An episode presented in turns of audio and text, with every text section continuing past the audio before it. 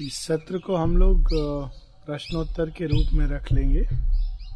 इससे जितना wide range cover कर सके।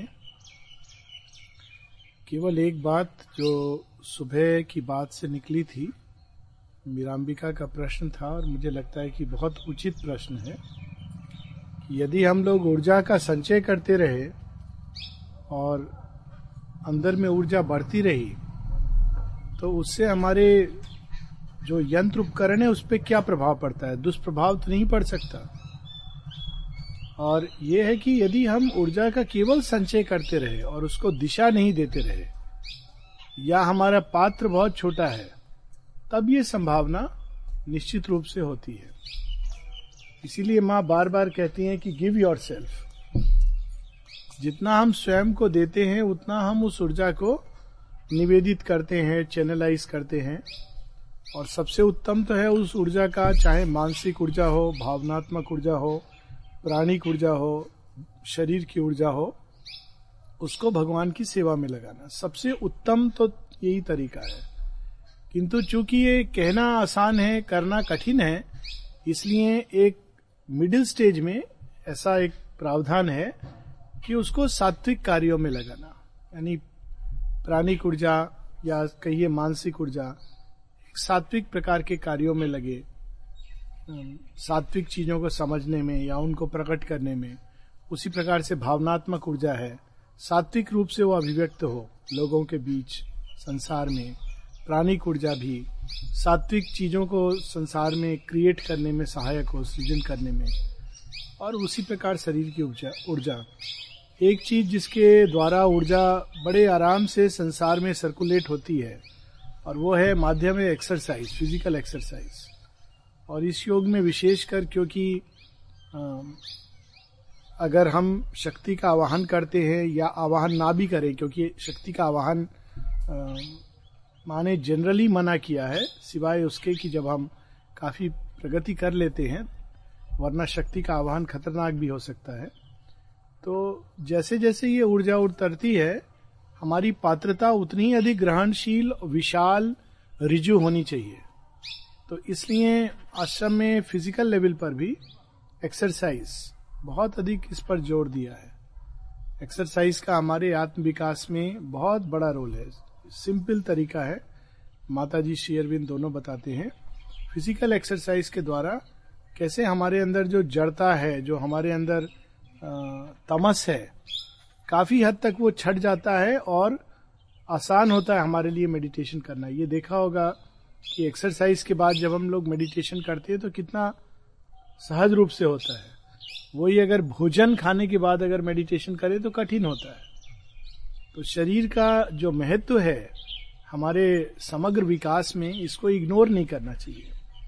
इसको जानते सब लोग हैं, परंतु तमस ऐसा छाया होता है मन में शरीर में तो छाई है मन के अंदर भी कि अच्छा चलो अच्छी बात है करेंगे एक्सरसाइज कल से करेंगे। हाँ, कल से वो कल कल होते होते रोग पकड़ लेते हैं। फिर कहते हैं डॉक्टर कहता है वो भी कहता है एक्सरसाइज करो। कम से कम वॉकिंग करो। तब हम कहते हैं कैसे करें? घुटनों में दर्द होता है। काट बिफोर द हॉर्स एक्सरसाइज नहीं करते हैं तो घुटनों में दर्द होता है, अब घुटनों में दर्द होता है तो एक्सरसाइज नहीं की जाती।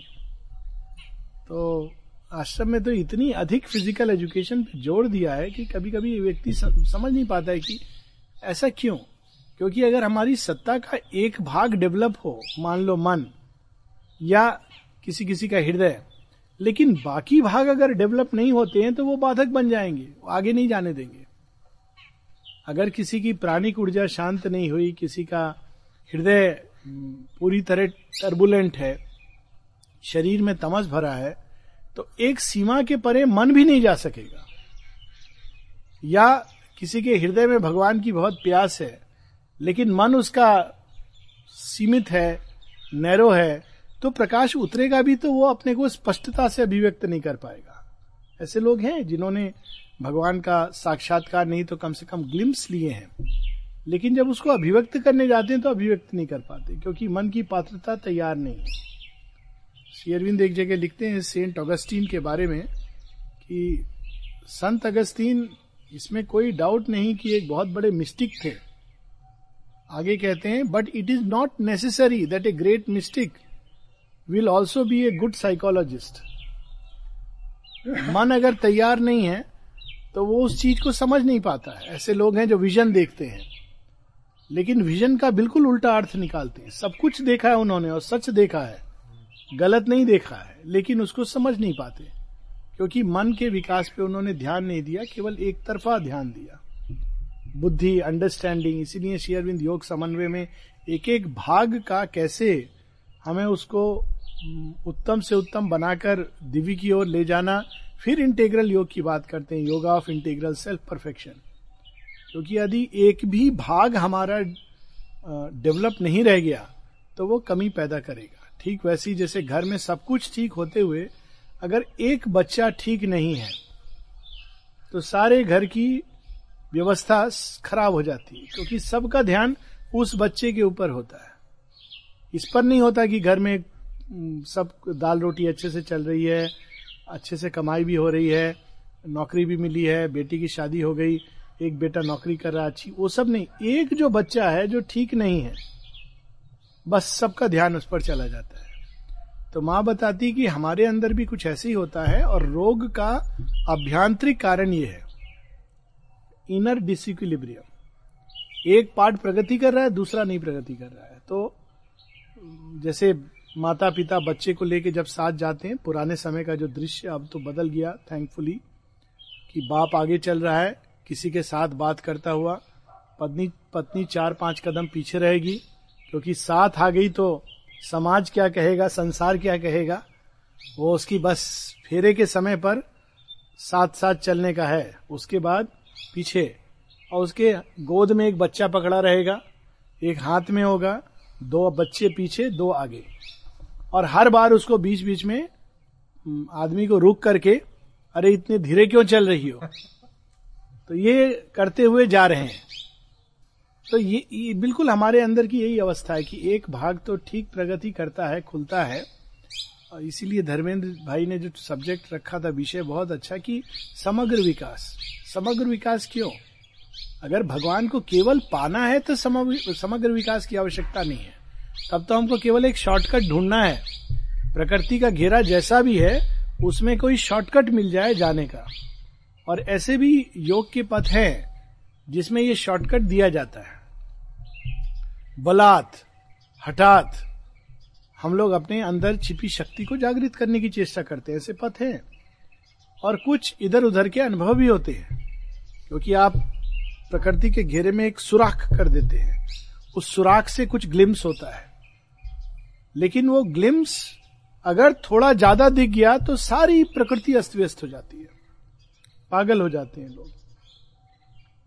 इस पथ पे चलने पर भगवान प्राप्ति की तो संभावना है ही है, पर रास्ते में पागलपन की संभावना भी बहुत प्रबल है, क्योंकि हमारी प्रकृति उसको ले नहीं पाती। शरीर के रोग। अक्सर लोग कहते हैं, हम तो भगवान के रास्ते पर जा रहे थे ये क्या हुआ कि हम रोग लेकर बैठ गए। निशिकांत जब शेयरविंद के पास आए थे, बहुत बड़े पोइट थे, हम सब जानते हैं, वहाँ पर शांति निकेतन में थे, और बड़ी अच्छी अच्छी कविता लिखते थे। जब आ गए तो रविन्द्रनाथ टैगोर ने कहा कि अरे, ये तो बड़ा लॉस हुआ। तो श्री अरविंद ने निशिकांत से कहा कि तुम देखो, अगर बाहर रहोगे, जैसे थे, बहुत बड़े कवि बनोगे, विश्वविख्यात कवि बनोगे। और तुम यदि आश्रम में आओगे, दो साल के अंदर अंदर नाना प्रकार के रोग तुमको घेर लेंगे। क्योंकि तुम्हारा शरीर तैयार नहीं है। तुम्हारा चैत्य तो तैयार है। उसमें सच्ची प्यास है, कॉल है, लेकिन नेचर फिट नहीं है। तो फिर एक एक तरीका होता है। निशिकांत ने कहा, जब माँ भगवती के चरणों में आ गया तो रोग आए या जो आए, तैयार हूँ। कहा, ठीक है। और बिल्कुल वही हुआ। कोई संसार का ऐसा रोग नहीं था जो उनके शरीर में नहीं आया। और वो खूब हँसी मज़ाक उड़ाते थे, क्योंकि चैत्य भाव बड़ा विकसित था। लेकिन सत्ता के अनभाग्य ऐसे ही थे। कवि का भाव बहुत विकसित, उनको कविताएँ उतरती थी। जैसे लोग देखते हैं भौतिक जगत को, वैसे वो कविताओं के जगत को देखते थे और लिखते थे। कविताएँ उनकी बड़ी अद्भुत हैं। लेकिन बाकी भाग कहते थे कि मैं तो चलती, अगर कोई उनको कोई तकलीफ़ बताता, मेरे घुटनों में बड़ा दर्द है या मुझे तो पेट का तो कहते थे, अरे देखो, इतनी सी चीज़ पर ये इतना तकलीफ़ कर रहा है। मैं तो रोगों की खान हूँ, चलती फिरती लेबोरेटरी हूँ। मेरे ऊपर भगवान ने सब रोगों का प्रयोग करने के लिए ऐसे वो हँसी मज़ाक, क्योंकि चैत्य भाव था तो भय नहीं लगता था उनको। पैरालिसिस हो गई तो चले गए माता माता जी के पास लेके गए लोग, उठा करके। डॉक्टर ने कह दिया कि कुछ ज़्यादा समय नहीं है। तो कहा उन्होंने कि क्या चाहिए? माँ ने कहा आस्किम व्हाट ही वांट्स इशारा किया, बोल नहीं पा रहे थे। माता जी के पास ले चलिए मुझे। ले गए, रख दिया स्ट्रेचर वहाँ, लेटे हुए निशिकांत। माँ कहती हैं what do you want Nishikant? कोई और आदमी हो तो कातर भाव से आँसू आ रहे हो। माँ, क्या कर दिया आपने मेरे साथ? निशिकांत स्माइल करते हुए कहते हैं, कहते, इशारा करते हैं कि, माँ, अपने चरण मेरे छाती पे रख दो। मदर कहती है very intelligent he is very intelligent छाती पे रखा चौदह वर्ष और निशिकांत। जीवन अपना। रोग ठीक हुआ उनका। बोली ओली वापस आ गई।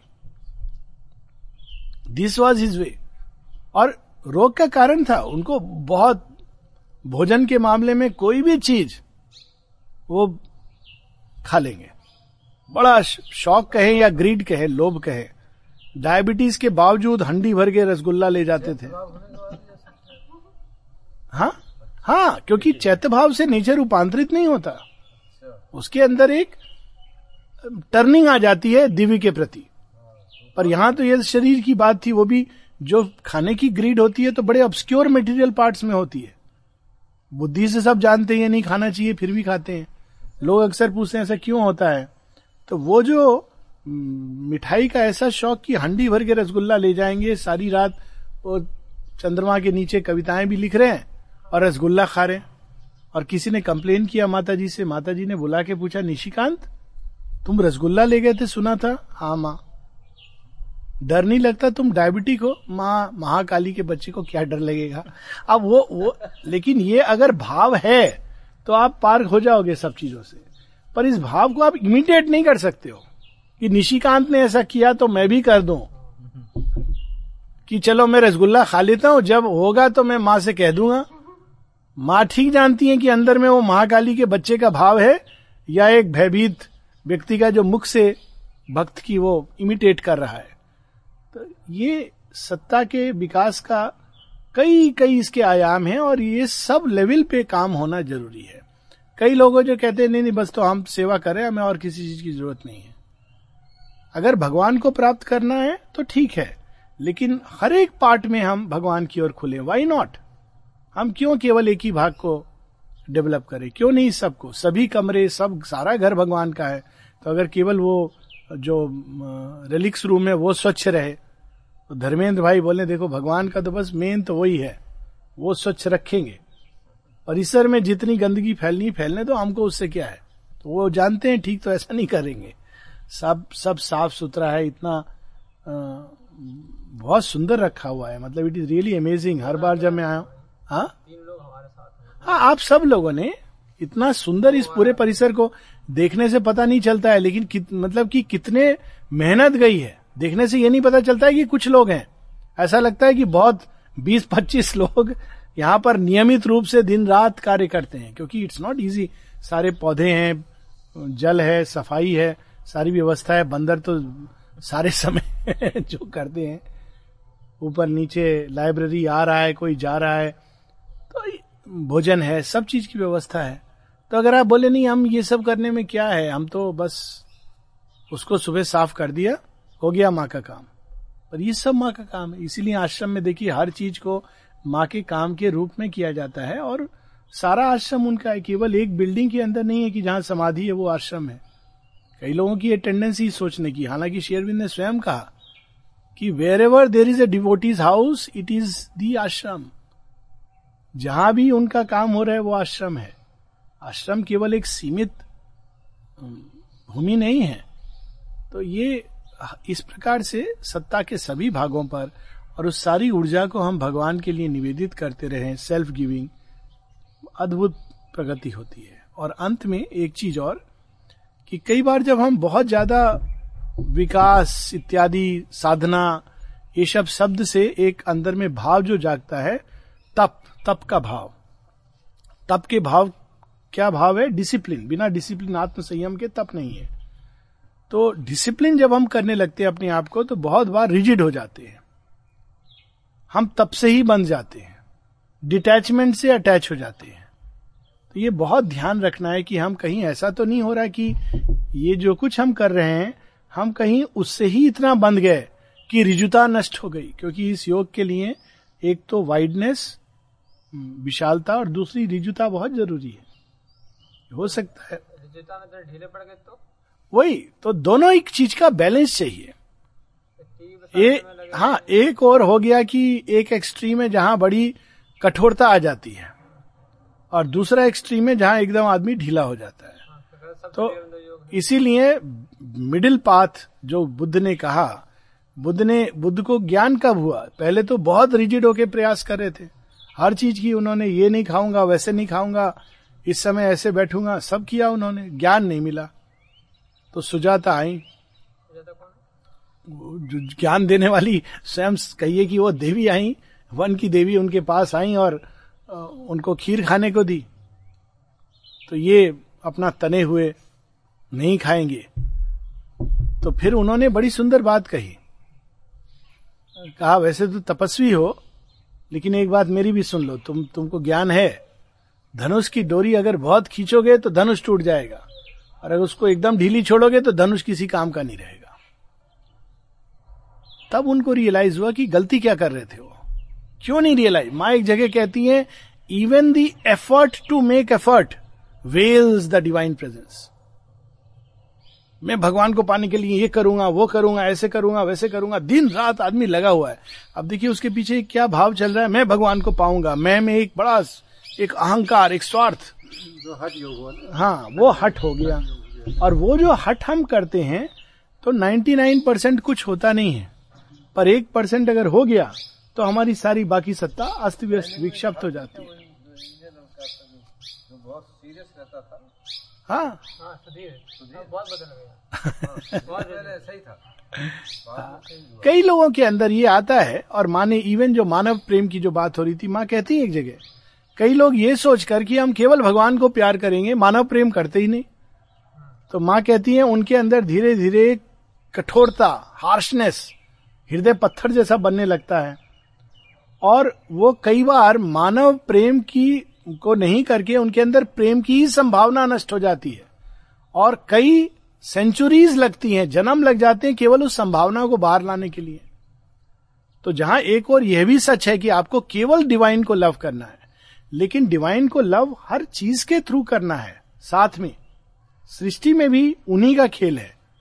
तो इस चीज़ का बैलेंस करते हुए। ह्यूमन लव में भी वे तत्व ना आए जो हमें नीचे पतन की ओर ले जाते हैं।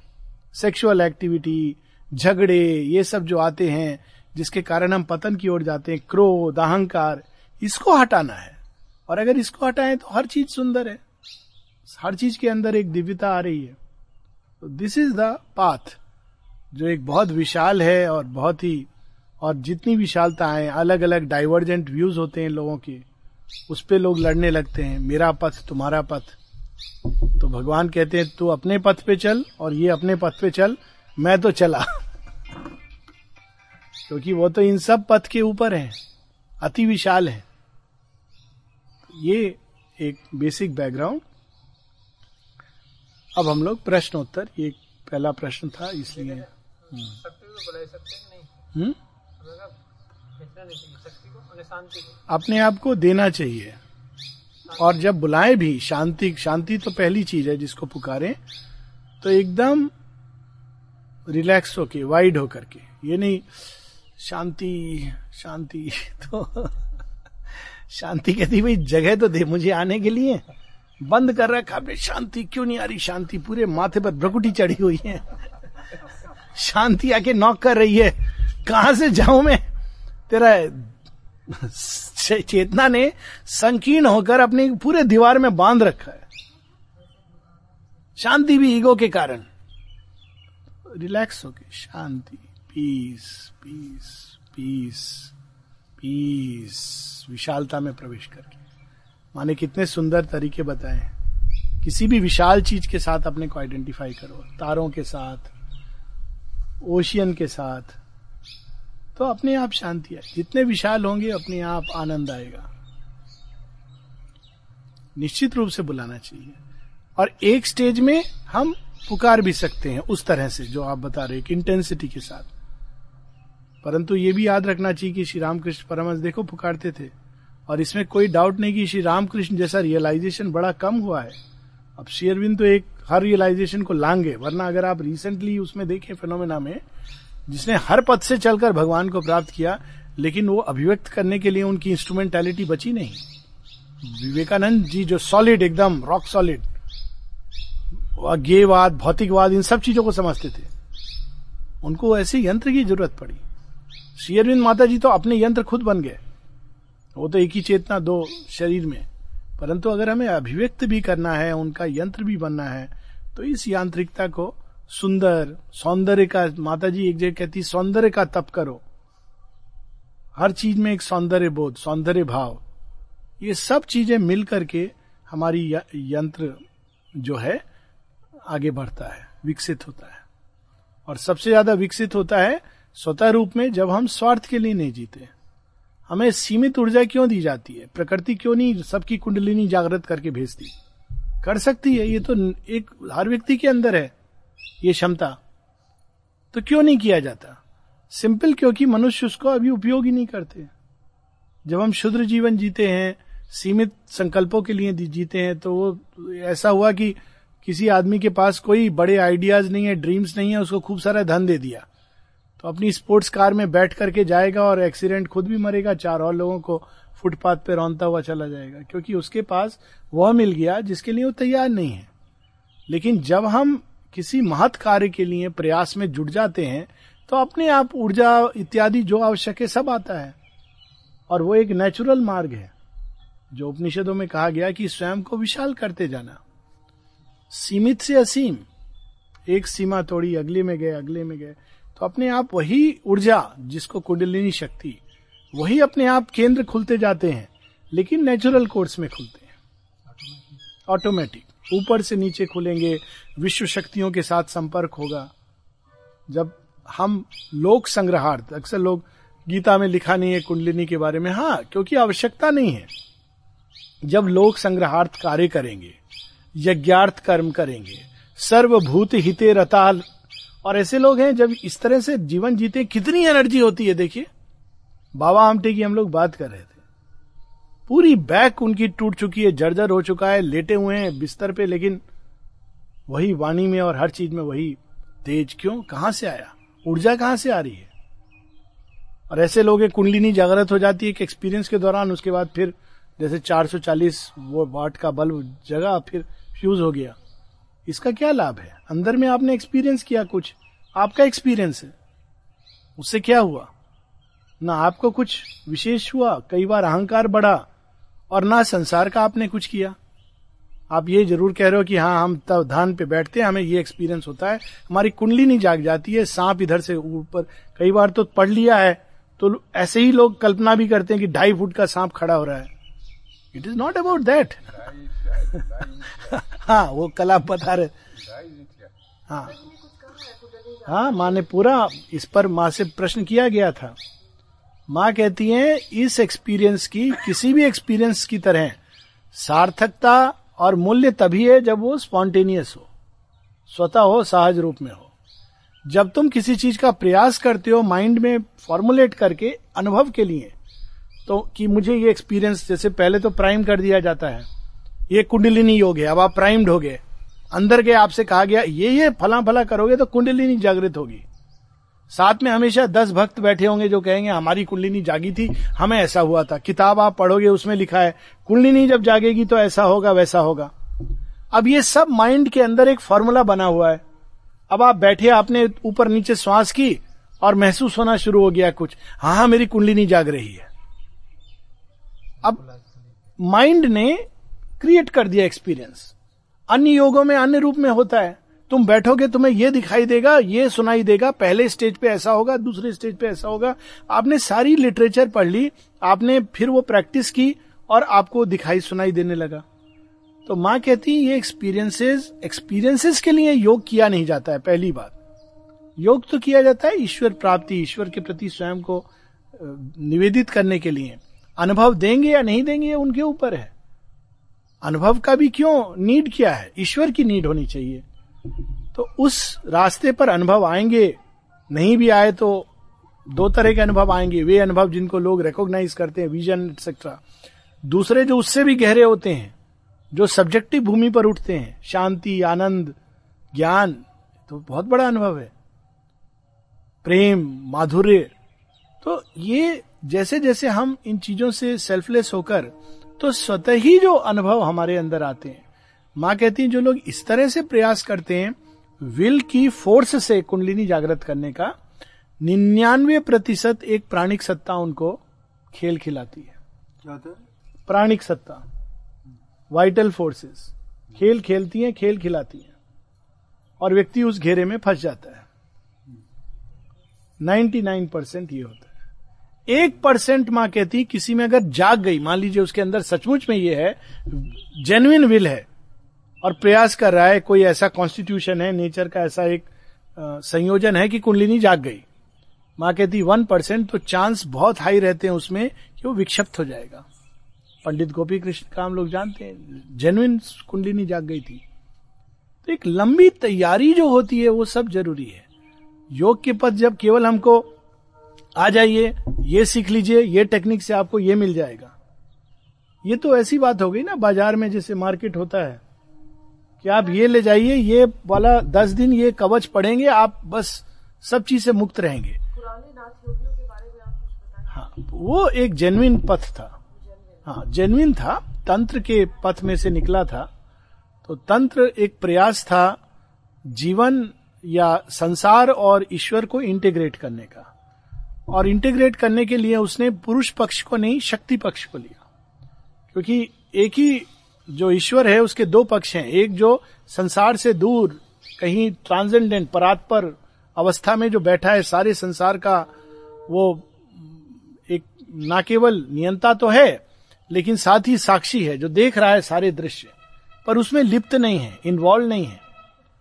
उसी ईश्वर की शक्ति संसार में प्रवेश करती है तो संसार प्रारंभ होता है सृष्टि। और जिसकी हम लोगों के साहित्य में पर, परिकल्पना की गई शिव और शक्ति की, या जो सूर्य ऊपर है, लेकिन उसकी ऊष्मा, उसकी ऊर्जा ज़मीन पर आकर पूरी सृष्टि को उसमें नवनित्य भी प्रकट करती है और विलय भी करती है, केवल ऊष्मा के बढ़ाने घटाने से। तो तांत्रिकों ने इस सत्य को पकड़ा कि हम पुरुष के भाव से क्यों जाएँ? हम क्यों ना शक्ति का सहारा लें? शक्ति तो सर्वत्र है, उसी ईश्वर की शक्ति सर्वत्र है। ईश्वर सर्वत्र विद्यमान है, लेकिन एक एक बैकग्राउंड सत्ता के रूप में, एक साक्षी के रूप में, एक अनुमंता के रूप में, लेकिन करने वाली तो शक्ति है, और शक्ति सर्वत्र है। इसलिए उन्होंने शक्ति को पकड़ करके, उसके माध्यम से शक्ति की उपासना कर, शक्ति का आवाहन करके उन्होंने शिवत्व तक जाने की चेष्टा की। तो वो एक तरह से पथ ये था कि संसार के हर एक्टिविटी में शक्ति है तो हम उसके माध्यम से जा सकते हैं। अगर हम तप करें उस माध्यम से। तो इसमें दो पथ हुए। एक पथ जो था जो डिफ्रेंशिएट करता था उन गतियों का प्रकृति में, जिनके द्वारा हम शक्ति की उपासना कर सकते हैं। दूसरा जो पथ निकला, वो और भी बोल्ड साहसी, कि नहीं, वे चीज़ें भी जिनको हम कहते हैं कि वो लोएस्ट से लोएस्ट हैं, वे भी वास्तव में शक्ति वहाँ भी है अब थ्योरिटिकली आप डिस्प्यूट नहीं कर सकते। तो वो भी हमारे लिए आगे बढ़ने का मार्ग हो सकता है। तो जो पहले थे, जो ज़्यादा कहा जाए कि सधे हुए थे, जो अपनी सीमाएँ जानते थे, वो नाथ संप्रदाय के योगी थे, जो प्रत्येक कर्म में एक क्षण होता है, जो शिवत्व का क्षण है, जहाँ ऊर्जा ना भीतर है, ना बाहर है। ऊर्जा एक सम स्थिति में है। और उस क्षण को अगर हम ढूंढ लें तो हम आगे बढ़ सकते हैं। तो ये उन्होंने अपने अनेकों अनेकों तांत्रिक विधियाँ यंत्र मंत्र पूजा तीन उनकी मुख्य चीज़ें थी। यंत्र के द्वारा मंत्र के द्वारा पूजा के द्वारा। जिज्ञासा त्रिपुर सुंदरी और ये अघोर हाँ। आत, आ, है हाँ आता हूँ मैं। महिला उन्होंने हाँ। सुनिए घोषणा हाँ तो उस पर मैं है हाँ। I will come to that और दूसरे निकले जो वामपंथी थे तो वामपंथी तो खैर वो उनका प्रयास अपने आप में गलत नहीं था। ये नहीं कह सकते कि मूलतः या सिद्धांतिक रूप में गलत है। लेकिन वो प्रैक्टिकल नहीं है, मानव चेतना जब तक रूपांतरित नहीं हो जाती। हाँ तो जब शेयरविंद से पूछा गया था इस विषय में, उन्होंने कहा यह सच है कि जो लोएस्ट से लोएस्ट एनर्जीज हैं, उसमें भी मूलतः वही शक्ति है। लेकिन अभी वो समय नहीं है, क्योंकि उसमें भी एक डिवाइन का ट्रूथ है। लेकिन अभी हम उस चीज़ के लिए मनुष्य तैयार नहीं है। एक समय आएगा जब चेतना इतनी रूपांतरित हो जाएगी कि उसके लिए हम तैयार होंगे। परंतु अभी तैयार नहीं और ये शेयरविंद ने, अब देखा जाए तो इवन जैसे सेक्सुअल एनर्जी की बात की तंत्रों ने तो शेयरविंद बताते हैं कि इवन बिहाइंड सेक्सुअल एक्टिविटी उसके पीछे भी एक हायर ट्रूथ है जिसकी वो छाया और विकृति है। हायर ट्रूथ है शिव और शक्ति का एक होना। और भौतिक जगत में ये, इसकी एक विकृति है। और यदि व्यक्ति अगर वास्तव में सिद्ध है और इस चीज़ को जानता है तो वो इवन इस डोर से ऊपर जा सकता है, जो जो बड़ा भयानक, यहाँ तक कि शेरविंद स्वयं कहते हैं, ब्रह्मचर्य की बात बहुत अधिक उन्होंने स्ट्रेस की है। इट इज़ वेरी डेंजरस और नेचुरल अगर कोई इसको ना समझे तो बुरी तरह गिरेगा। और ऐसा गिरेगा कि हम लोग देखते हैं कई लोगों को, ऐसा गिरेगा कि उठने का सामर्थ्य नहीं रहेगा, क्योंकि आप जिसको कहते हैं कि असुरों के डेन में जाकर आप उनको कन्वर्ट कर रहे हो।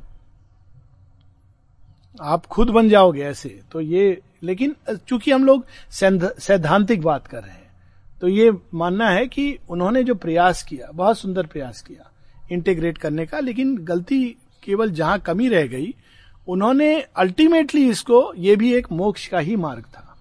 लेकिन आनंद लेते हुए सारी सृष्टि का मोक्ष का मार्ग शेरविंद ने काफ़ी तंत्र को अप्रिशिएट किया है इस सेंस में। और अगर शेरविंद का योग देखें तो इसमें वेदांत और तंत्र दोनों का समन्वय है।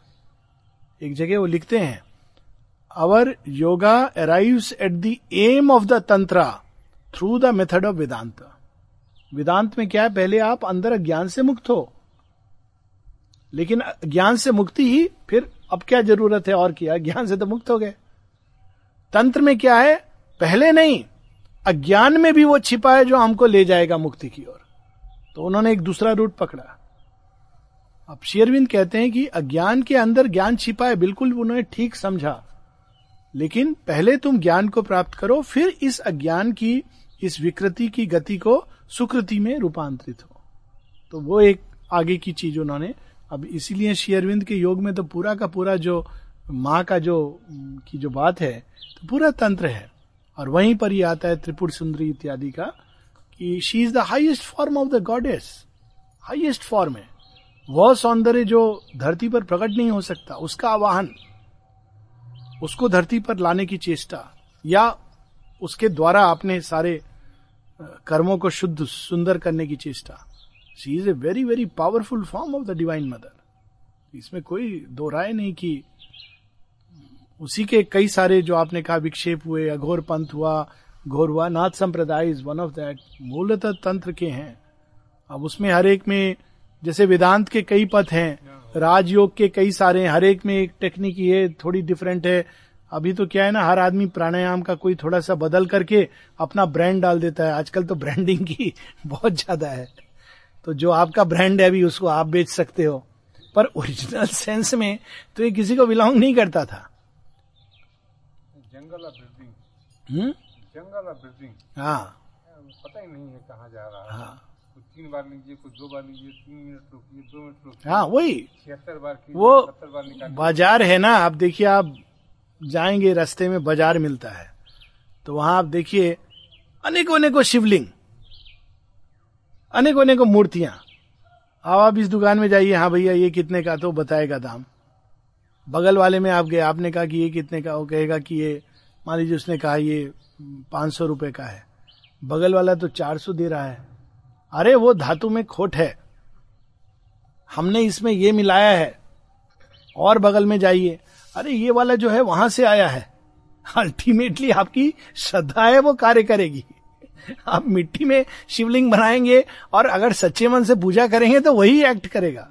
तो स्टेप इसीलिए तो स्टेप बनाया गया है ना हाँ। तो समझ में स्टेप बनाया है कि जब किसी चीज़ को आप लेने जाते हैं हाँ। तो उसका मोल भाव करते हैं बिल्कुल। जब लेके आप आते हैं तब उस जगह पे नहीं रख सकते हाँ। उसको कहीं साफ़ सुथरे स्थान पे रखते हैं हाँ। और फिर जब उसको स्थापित कर देते हैं मंडी में मंदिर में तो फिर जूता चप्पल भी अंदर हाँ नहीं जाता प्राण प्रतिष्ठा करते हैं तो हैं वो तब धीरे धीरे करके स्टेप बाय स्टेप हाँ। फिर वो लास्ट में जो है जो वो नहीं देव दीप धूप नवेद और उसके बाद फिर जो है आरती आरती के बाद फिर ध्यान तो ध्यान जो होता है लास्ट उसका जो स्टेप हाँ। होता है वो फिर वो आपको सीधे सेंट्रलाइज करता है उधर बिल्कुल। पर ये होता है कि मनुष्य बस बाहर से खुश है उसी में लगा हुआ है मोल भाव में लगा है। जी जी जी। और अगर ले भी आया तो बस उसको किस लिए चाहिए? ध्यान के लिए ईश्वर प्राप्ति के लिए नहीं चाहिए।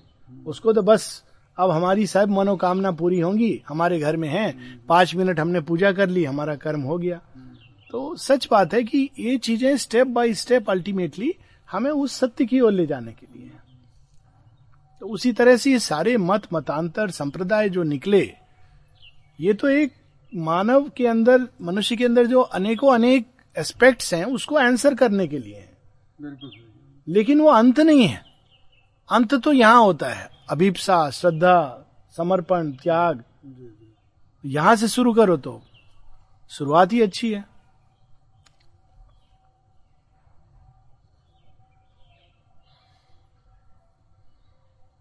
एक बार भाई साहब से हमारी जो है बातचीत हो रही थी। भाई साहब एक बार आपसे बातचीत हो रही थी जो आप, आपको बताया था कि जब मैं जब आरती करता था तो मेरे पूरे बदन जो है वो कांपने लगता था। तो आपने कहा जो अभी आप बता रहे एकदम से करें कि पात्रता अभी शरीर की जो पात्रता है वो नहीं ठीक थी कि उसमें वो ग्रहण कर सके। बिल्कुल। और सच्चे भाव से जब हम कोई कर्म करते हैं आरती की आपने अंदर अगर सच्चा भाव है तो वो पूजा हो गई। हाँ वही भाव अगर किसी भी चीज़ में है, देखिए शबरी क्या करती थी। वो फल तोड़ती थी तो उसको शायद यही महसूस होता था। झाड़ू लगाती थी, यही महसूस होता था। क्योंकि ये जो भाव है, जो हमारे अंदर कुछ समय आता है, क्यों ना वो सारे समय रहे? तो और भी उत्तम है। तो ये है कि हर चीज़ की अपनी एक जगह है, अपनी एक मर्यादा है। और ईश्वर सर्वत्र है। तो सब कर्मों में अगर हम उतारें तो बहुत ही सुंदर है। स्वर्ण हंस में अनिल मरण राय की कुछ करस्पॉन्डेंस पढ़ी थी। तो उसमें पढ़ के एक बड़ा आश्चर्य जैसी चीज़ वो मुझे लग रहा था लेकिन आज पूछने का अवसर मिल रहा है। अनिल मरण राय श्री अरविंद को लिखते हैं कि भाई हमने ये गीता भी पढ़ी है सब वेद उपनिषद सब पढ़े हुए हैं। लेकिन जो ये अतिमानस की जो आप बात करते हैं ये चीज़ हमने कहीं पढ़ी नहीं आपको ये कहाँ से मिली। तो बोलते हैं हम जब मैं जब जेल में था तो स्वामी विवेकानंद आए थे मेरे पास दो तीन हफ़्ते पंद्रह दिन का शायद एक सेकंड में स्विच ऑफ़ कर दो। हाँ। तो उन्होंने मुझे इसके बारे में बताया। फिर वो लिखते हैं कि उस समय विवेकानंद तो शरीर में थे नहीं। क्या आपके अंतर दर्शन में आए थे वो? तो अगर अंतर दर्शन में भी आते तब भी मैं विश्वास नहीं करता। तो ये कैसी अद्भुत शक्ति थी जो जिसके लिए स्वयं श्री अरविंद आए थे और पंद्रह दिन को जिस चीज़ को वो कुछ ही क्षणों में कर लेते थे सीख लेते थे कोई चीज़ उनके लिए ध्यान में बैठे तो बहत्तर घंटे तक बैठते कोई चीज़ पढ़ी तो तुरंत कर देते। लेकिन इस ज्ञान को सीखने में और वो विवेकानंद बता रहे हैं तो वो किस रूप में आए थे? और इतने उनको क्या इतना समय कैसे लगा जबकि वो सारी सिद्धियाँ तक प्राप्त कर चुके क्योंकि पहला जो चरण था श्री अरविंद के योग का वो पहला चरण से अब is a way of saying क्योंकि डिपेंड करता है हम अनेक भागों को पहला चरण कह सकते हैं। जैसे इसी चीज़ को अगर हम कहें कि श्री अरविंद ने ये सच है कि तीन दिन में वो हम्म, वो सिद्धि हासिल की निर्वाण की जो अ, कई जन्म लगते हैं। लेकिन उसके पीछे एक तैयारी है। अगर हम उसके पूर्व का जीवन देखें तो गीता का योग जी रहे थे वो। हाँ तो मतलब जो बिल्कुल निरपेक्ष निराश्रिता अनिकेत सारे के सारे तो उनके अंदर वो सारे क्वालिटीज थी। पर वो बता ही बता नहीं रहे। प्राणायाम किया तो ऐसा किया कि छह आठ घंटे क्या उसके अंदर उनके अंदर ये तपस्वी की शक्ति रही होगी। छह आठ घंटे प्राणायाम रोज कर रहे हैं। फॉर मंथ्स हाँ। हाँ मंथ्स जस्ट इसलिए कि इससे मुझे वह शक्ति प्राप्त होगी जो मेरे देश को लिबरेट कर सके। किसी व्यक्तिगत अनुभव के लिए नहीं। केवल भारत भूमि के उत्थान के लिए। तो अगर हम शेयरविंद का बैकग्राउंड देखें तो वो तीन दिन वो सही है, लेकिन ये उचित नहीं होगा सोचना कि शेयरविंद ने तीन दिन में प्राप्त कर लिया, क्योंकि उससे कई लोग सोचते हैं कि अरे अच्छा तीन दिन में, लेकिन उस तीन दिन के पहले बाकी जन्मों को छोड़ दीजिए। केवल इस जन्म की देखिए साधना कि उन्होंने बिना बोले साधना, उन्होंने क्या साधना की है? मतलब जिस तरह से वो रहे, जैसा उनका जीवन रहा तो ये तो एक बात हुई। हर तरह से। कोई कंप्लेन नहीं, कोई ग्रज नहीं, पिता के विरुद्ध कोई ये नहीं कि मुझे छोड़ दिया, ऐसे पढ़ने के लिए पैसे नहीं भेजते, कुछ भी नहीं। मतलब जन्म से ही एक प्योरिटी लेकर पैदा हुए हैं। बुद्ध के बारे में कहा जाता है, जन्म से प्योरिटी। माता जी का जो बचपन का चित्र है ना, जो सात साल का, माँ कहती है there is such purity inside his consciousness माने जन्म से ही उनके अंदर एक पवित्रता है, सुचिता है। कोई कंप्लेन नहीं कर रहे वहाँ पे भोजन दो बार कर रहे हैं, वो भी क्या एक हाँ ब्रेड और चाय, सच में, अगर देखो तो ब्रेड और चाय। लेकिन ये नहीं कह रहे, मेरे पिता ने मुझे कहा छोड़ दिया, क्या करने के लिए छोड़ दिया? सहज ये ये तो जन्म सिद्ध। तो ये एक पार्ट है। दूसरी पार्ट है, फिर और भी ज़्यादा ये प्रश्न औचित्य रखता है कि यदि सच में ऐसा है तो फिर ऐसे व्यक्ति को, ना, उसका कारण ये कि चूँकि श्री अरविंद नवयुग के ना केवल दृष्टा हैं, बल्कि नवयुग को के सृष्टि करता है तो पुराना तब तक जो कुछ भी सिद्ध हुआ था वह सब सिद्धियाँ पहले उनको अपने अंदर लानी थी, क्योंकि बिना उसके आप आगे नहीं जा सकते।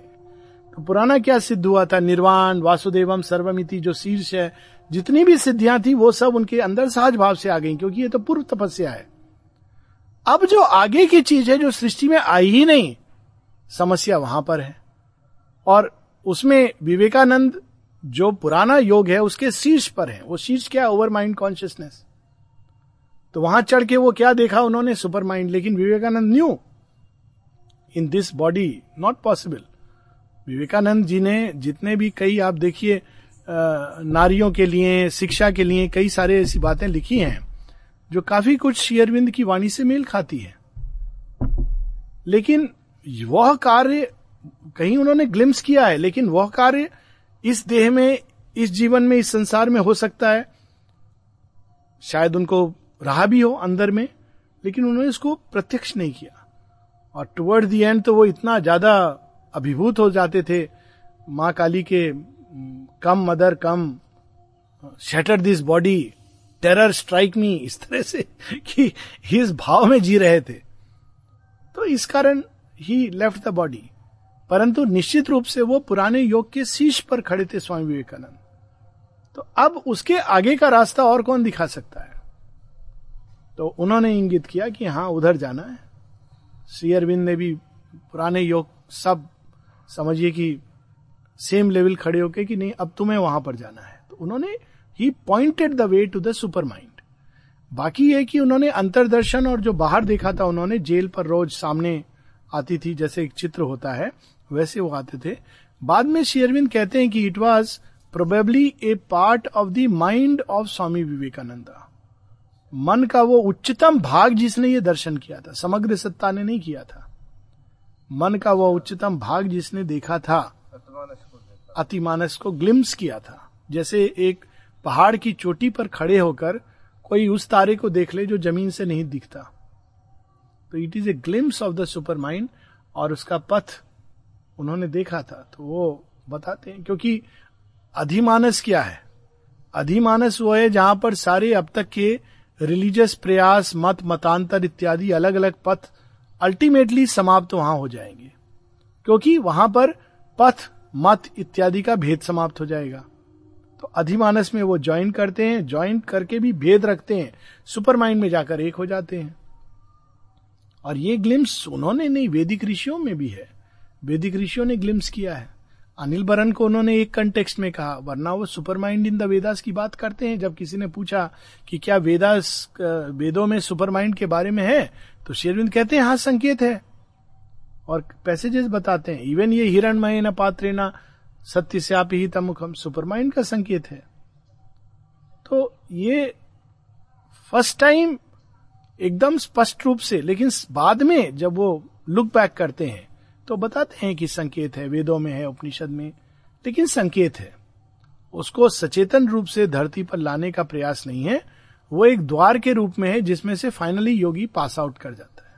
सर ये क्या का जो सुपरमैन है उसी के आसपास कंसेप्ट है उससे नीचे का या अलग है?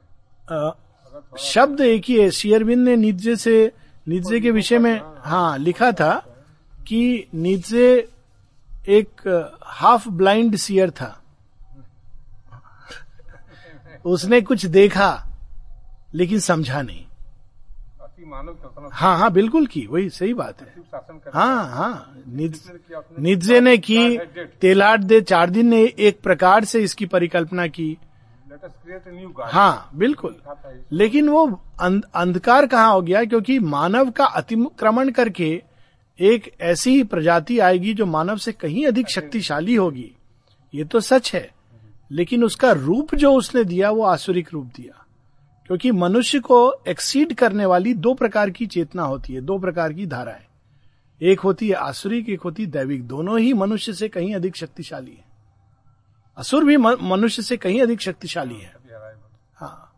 और दूसरी ओर देवत्व भी मनुष्य से कहीं अधिक शक्तिशाली है। तो नीचे ने यह तो परिकल्पना सही करी कि मनुष्य का विकास ही अंतिम नहीं है। किंतु उसने डार्विनियन सिद्धांत को लगभग एक्सटेंड करते हुए सर्वाइवल ऑफ़ द फिटेस्ट को सर्वाइवल ऑफ़ द स्ट्रांगेस्ट तो कौन होगा? अति मानव, वह जो स्ट्रांगेस्ट होगा। पावर होगी उसके अंदर। अब पावर का उसने क्या फॉर्मूला ये शुद्र सेंटिमेंट्स इसमें नहीं उलझेगा वो। शक्ति। अब कल्पना करें ऐसा व्यक्ति जिसमें शक्ति तो है, प्रेम नहीं है। ज्ञान के आलोक से अंदर में वो आलोकित नहीं है। तो उसने एक आसुरिक अतिमानव की कल्पना कर डाली। इसीलिए माँ अपने प्रारंभ में जब किसी ने पूछा, माँ सुपरामेंटल बींग के बारे में? माँ कहती, पहले तो मैं ये बताऊँ कि वो क्या नहीं होगा। और फिर कहती है, वो नीचे का सुपरमैन नहीं होगा। श्री भी एक जगह लिखते हैं। उनकी एक पूरी, एक ऐसे है, द सुपरमैन। सुपरमैन वो, में वो पहले प्रारंभ इसी से करते हैं। First of all, let us clear ourselves of the conception. Of the Nietzschean superman who is like an Olympian god Olympian god की तरह जो ऊपर से अपनी शक्ति के द्वारा। अब इसके अगर और पीछे जाएँ तो श्री अरविंद आ रहे हैं, वो युग को बदलेंगे। तो ये प्लान किसको पता है? ना केवल देवताओं को पता है, ये प्लान असुरों को भी पता है। तो असुर क्या करता है? अरे देखो, वहाँ भगवान का काम होने वाला है, पहले जाके वहाँ जितनी अव्यवस्था कर दो। तो वो क्या, कैसे अव्यवस्था करते हैं? जो कुछ भी शेयरविंद बोलने वाले हैं, कहने वाले हैं, पहले ही मानव चेतना में उसका उल्टा, अब देखिए कौन कौन आए। नीचे आए, सुपरमैन। सुपरमैन के साथ उन्होंने एक आसुरिक परिकल्पना जोड़ दी। फ्रॉयड, मनुष्य के अवचेतन में चीज़ें छिपी हैं। केवल बाहर से नहीं डिटरमाइन होता है। अब उसने अति चेतन का अवचेतन का एक पावर बता दी। तो वो फिर जुड़ गया। उसके साथ आए डार्विन विकासवाद। लेकिन कौन सा विकास? फॉर्म का विकास। अंदर की चेतना का विकास उसकी परिकल्पना नहीं है। ऐसे कई लोग आए इवन कार्ल मार्क्स साम्यवाद। साम्यवाद में लेकिन बाहर का पशुवत। तो इन सब की आर्य शब्द हिटलर ने आर्य शब्द को कितना डिस्टॉर्ट किया? डायनोसियन हाँ। जो है जो है उसके संदर्भ में को देखना है कहाँ हाँ वो वो एक अलग चीज़ हो जाएगी। इसमें तो वो ओलिम्पियन की बात करते हैं लेकिन एपोलोनियन और डायनिशियन तो जेन्युइन दो धाराएँ थी। ग्रीक ग्रीक माइथोलॉजी कहें या ग्रीक जो ने जो प्रयास किया था यूनानी सभ्यता ने जो मिस्टिक्स थे रहस्यवादी थे उसमें दो धाराएँ निकली। एक वेदांतिक धारा जिसको एपोलोनियन कहा जाता था और एक था तंत्र जिसको डायनिशियन कहा जाता था। तो डायनिशियंस तो आनंद के पथ पे चलते थे। और उसमें वो बिगड़े भी, उनमें भी वामपंथी हुए, जो फिर शराब पीना, उन्मत्त रहना, और जो ओरिजिनल इनके जो योगी थे, जैसे हमारे यहाँ नाथ संप्रदाय थे वो जेन्युइन थे। लेकिन बाद में इसका ऐसा भ्रंश हुआ डायनिशियंस का कि वो नीचे गिर गए। Where is Apollonian genuine Vedantic थे। तो वहाँ उनको एपोलोनियन और डायनिशियन कहा जाता था। जैसे क्रिश्चियनिटी से नॉस्टिक्स नॉस्टिक्स वेदांतिक थे, लेकिन अब वहाँ नेचुरली टर्मिनोलॉजी अलग थी। तो सब जगह प्रयास हुए हैं, लेकिन भारत में इस प्रयास को संग्रहित करके रखा गया, इस ऊर्जा को संग्रहित किया गया, इसको एक प्रधान तत्व बनाया गया। बाकी जगह ये प्रयास सब गौण हो गए। ग्रीक हिस्ट्री में ये केवल एक हिस्ट्री है मिथोलॉजी है। अब आपको कोई अपोलोनियन डायोनिशियन नहीं मिलेगा। भारतवर्ष में वेदांत के समय से अभी तक वेदांतिन मिल जाएँगे। अभी तक तांत्रिक मिलेंगे। पर उस सत्य ने कई भूमि पर प्रकट होने की चेष्टा की है। पुराने मायन सिविलाइजेशन को अगर हम पढ़ें तो वहाँ भी हम देखते हैं कि एक क्वेरी है जो जनरल अभी डिस्प्यूट तय नहीं हुआ। ईसा मसीह जो है रिसरेक्शन हुआ बाद वाकई वो मरे थे कि नहीं मरे थे? और वो कहाँ है वो? हाँ, पुस्तक जो थी उनकी हाँ, हाँ, नहीं मैंने एक पुस्तक पढ़ी है इस पर। इंडिया में ही है वो। नहीं पुस्तक में ब, मैं इसका शोध जो हुआ है वो बता सकता हूँ। एक नहीं एक पुस्तक आई थी जीसस लिव्ड इन इंडिया। तो मैंने वो पुस्तक पढ़ी है अच्छी किताब है वो इंटरेस्टिंग किताब है। तो उसके अनुसार तो ईसा मसीह जब सूली पे लटकाए गए तो मरे नहीं थे। संज्ञाहीन हो गए थे।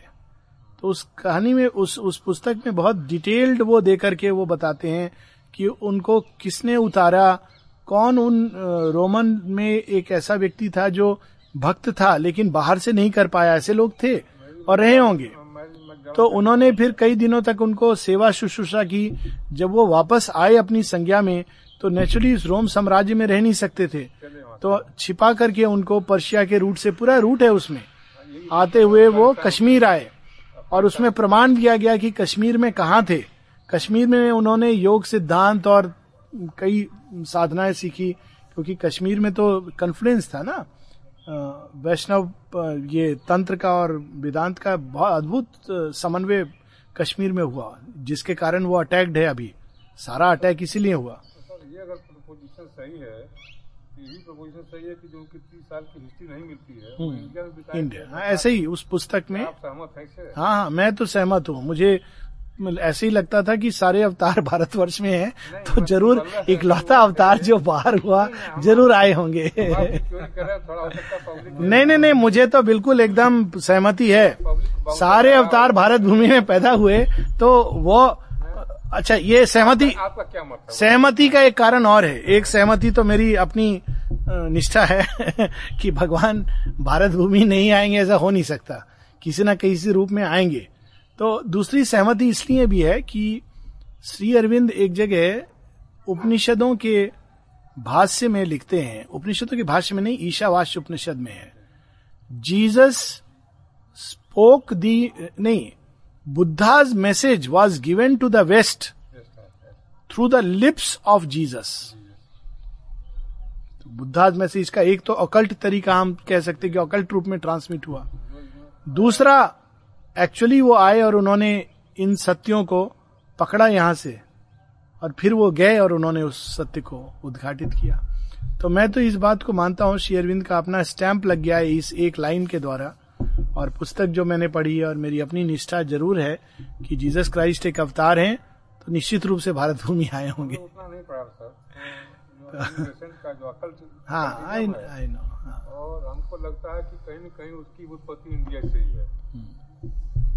उस पुस्तक में भी है। शोध है। हिस्टोरिकल सर्वे में हो गया कि अब अब बुद्ध के जो यूरोप तक मिल रहे हैं रूट पर है फोटोग्राफी तमाम आई है जगहों की कि बुद्धिज्म तब तक वहाँ तक आगे तक है इसका मतलब तो है। पूजा भी रही होगी सर।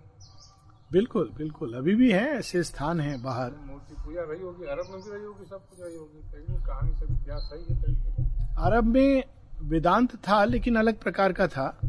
पर अब तो वो सब छिन्न भिन्न हो गया। अगर अरेबियन नाइट्स को हम पढ़ें तो कहानियों में बहुत अधिक वेदांत दर्शन है। समय स्थान के हिसाब से बदलता गया। बदल गया। था ही वहाँ पर। तो जोरोस्ट्रियन में तो पूरा वैदिक रिलीजन है। इसका मतलब जिसने भी ये सनातन धर्म की व्याख्या ही की है नया तो कुछ जोड़ा नहीं है। सनातन धर्म तो इसीलिए सनातन है। वो तो किसी भूमि से बंधा नहीं। आपका क्या विचार सर? इसमें कुछ किसी ने जोड़ा नहीं है नया। हमने जो थोड़ा तो पढ़ा है लोग को लगता है कुछ नया कुछ एडिशन नहीं हुआ। कम हो तो जोड़ा जाए पूरा क्या जोड़ा? नहीं दोनों ही चीज़ें होती हैं। अगर हम सनातन धर्म को केवल उसके उस सनातन सत्य के एस्पेक्ट में देखें कि इस सारे संसार के पीछे एक शाश्वत सत्ता विद्यमान है जो इसका मूल है उद्गम है आदि स्रोत है लेकिन अपने आप में वो अनादि है अनंत है तो हम नेचुरल उसमें कुछ जोड़ने घटाने की कोई प्रोसेस ही नहीं है। परंतु यदि हम ये देखें कि उसमें उसकी अभिव्यक्ति देश काल की सीमा में किस तरह से हुई है, कैसे होगी और हो रही है तो निश्चित रूप से उसमें नई चीज़ें जुड़ी हैं, जैसे शेयरविंद ने स्वयं जोड़ी है। अब सनातन सत्य में तो वो कुछ नहीं जोड़ा है। जो वैदिक ऋषिज ने कहा कि सब चीज़ों के पीछे एक मूल, एक वन रियलिटी है। शेयरविंद कहते हैं, माई yoga start Sri Aurobindo's teaching start from the ancient वैदिक rishis that there is one reality without A second behind the universe ये तो प्रारंभ का सत्य है। लेकिन वो सत्य कैसे प्रकट कर रहा है अपने आप को? उसमें डेफिनेटली चीज़ें जुड़ी हैं। तो माउंट है बाइबल का, हम से बोल रहे हैं बहुत लोग इन्फ्लुएंस हैं बाइबल का हमको ज़्यादा अच्छा लगता है सरमन ऑफ़ द माउंट और जो उनके टेन कमांडमेंट्स में भी है। तो हमको नहीं लगता कि बहुत बेसिक अंतर है कौन सनातन धर्म में क्रिश्चियनिटी में या कोई नई चीज़ कोई नई थीम क्रिश्चियनिटी में वेदांत है। हाँ, थीम तो हमको नहीं लगता। हाँ उस सेंस में क्रिश्चियनिटी में नहीं है आई एग्री कि उन्होंने बेसिकली तो वेदांत दर्शन हाँ। इस्लाम भी, भी कुरान भी पढ़े ओरिजिन में इस्लाम में भी एक प्रकार का वेदांत का ही दर्शन है ओरिजिन में। पर उसको प्रकट करने में और मैनिफेस्ट करने में सारी समस्या हुई है। वो मानव मन की सीमा है। कहता है भगवान एक है लेकिन केवल मेरा वाला भगवान प्रॉब्लम वहाँ शुरू हो जाती है। इस्लाम पे थोड़ा सा एक निवेदन आपसे करना था। हाँ। वो जो हम एक किताब के बारे में पूछ रहे थे वो समय का तो हाँ तो वो जरा बताइए वो पूछे वो बहुत ढूंढ रहा हूँ मिल नहीं रहा है वो। कौन सी बताइए। आप बताइए आपको याद होगा मुझे याद नहीं है। स्वर्णस में एक आया था जैसे जो है ना जो कैंप होते हैं आतंकवादियों के हम्म। कश्मीर में उसके बारे में। उसमें पूरे उन्होंने मदरसे का पूरा पूरे वर्ल्ड का जो है बताया हुआ वो है? हाँ वो इस भारत अधिकृत कश्मीर में नहीं है। है। वो पाक अधिकृत कश्मीर में है। हाँ। हाँ वो तो वेल नोन है। वो तो बहुत उसमें तो न्यूज़ चैनल सब उन्होंने बाकायदा फ़ोटो हैं दिखाए हैं। लेकिन वो भारत अधिकृत कश्मीर नहीं है। हाँ वो तो वो तो ये मानते हैं ना कि वो कश्मीर है ही नहीं वो हमारा है हम है। बुक के बारे में पूछूँ है। वो बुक जो है अगर आपको थोड़ा सा अगर आपने पढ़ा होगा तो नहीं मैंने पढ़ी नहीं है ये किताब लेकिन ये तो न्यूज़ चैनल पे बहुत विस्तार में आया बुक के बारे में मुझे है।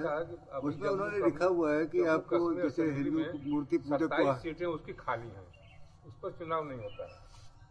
वो जो हाँ वो वो एक अलग चीज़ है हाँ। कश्मीर जो है वाजपेयी जी नहीं कहा था कि इसकी बात नहीं करनी उसकी बात करनी ये मेरा विषय ये नहीं था। अभी सत्ताईस सीटें की खाली जो चुनाव नहीं होता। नहीं मालूम नहीं मुझे मैंने ये किताब इस पर इस विषय पर नहीं पढ़ी मतलब वो चीज़ में ढूंढना था उस पर लिखा था कि उन्होंने बाकायदा आयात दिया था कि इस आयात में लिखा है कि जो मूर्ति पूजक होंगे या वो होंगे उनको हलाक करने से जन्नत मिलेगा।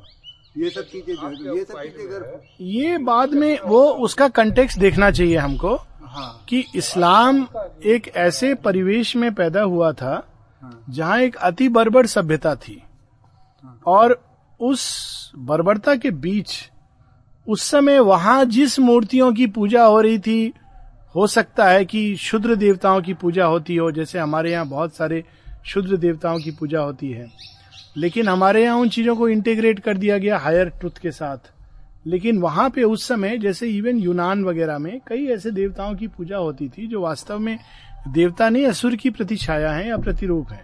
जैसे इवन जूज में Jehovah Jehovah is an asura तो अब उस कारण वहाँ पे जो उन, उनका दर्शन रहा उन्होंने इन मूर्तियों में या इन देवताओं की पूजा अब उसका बाद में ये निकल गया कि जहाँ भी जो भी मूर्ति है उसका खंडन करो और उसको तोड़ दो और जो पूजा कर रहा है वो इस वो इसके विरुद्ध है। वो एक परिवेश में पैदा हुआ था। उस परिवेश में उसका औचित्य है। उन्होंने आयात में ऐसा मतलब बहुत गलत चीज़ लिख दिया था कि जो है जो उनकी पूजा करेगा उसको जो हलाक करेगा उसको जन्नत नसीब होगा। और क्या क्या मिलेगा? तो ये चीज़ें जो ये है, भयानक चीज़। मैं हाँ उसमें बाकायदा हमने बुक बुक को मैं ढूंढ रहा हूँ। कि वो- पकड़ रहे हैं आप जो कह रहे हैं पार- नहीं मैंने पढ़ा है थोड़े बहुत कुरान और इस्लाम के बारे में लेकिन अ, वो आयत तो उसकी सही है या गलत? जो पर्सिया में है वो थ्योरी जहाँ से ओरिजिनेट होती है बता रहे हैं जहाँ से इनका थ्योरी है आप थोड़ा तो अपना आइडिया दीजिएगा।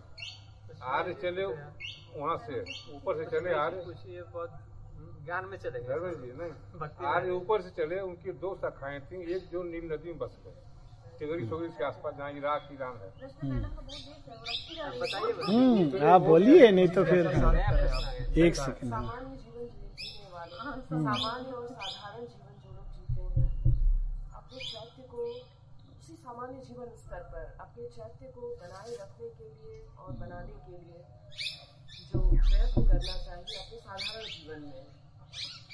बहुत सुंदर प्रश्न है।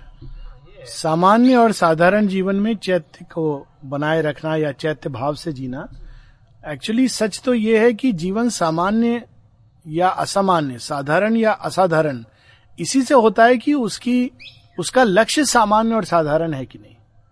तो जिसने जीवन में भगवान को चुना या चैत्य की खोज का लक्ष्य रखा, वो जीवन तो सामान्य साधारण है ही नहीं। सबरी के जीवन को साधारण नहीं कह सकते। तो मानव मन साधारण, सामान्य उस जीवन को कहता है जो बाहर से, जिसके अंदर बहुत ज़्यादा परिकंपन नहीं है, जिसमें बहुत कुछ वो क्रिएट नहीं कर रहा है या नाम बड़ा नहीं है। लेकिन आंतरिक दृष्टि से तो जो व्यक्ति भगवान को खोज रहा है, वो तो साधारण हो ही नहीं सकता प्रणम में है। गीता तो ऐसा लिखती है कि जो डार्क एंड असुरा है, वो भी अगर भगवान का नाम ले रहा है तो हमें उसे संत समझना चाहिए। तो पहली चीज़ तो सामान्य साधारण नहीं है। दूसरी चीज़ है कि सामान्य साधारण और असाधारण असामान्य का भेद समाप्त होना चाहिए जब हम योग के पथ पे चले, क्योंकि वही समम ब्रह्म है जो सारी सृष्टि में तारों को की रचना करता है, जिसके एक एक विस्फोट से अनेकों जगत बनते और बिगड़ते हैं, और वही ब्रह्म एक एक कण के अंदर व्याप्त है सीपी के अंदर व्याप्त है, जो हु पोयम है। तो सब कुछ उन्हीं का खेल है। और इस भाव से जीवन जीना भगवान को याद रखते हुए, भगवान के नाम का स्मरण करते हुए, सारे कर्म उनको अर्पित करते हुए, इससे इससे सहज और सुंदर रास्ता अब तक कोई मनुष्य को दिया नहीं गया। और शेयरविंद भी इसी की पुष्टि करते हैं।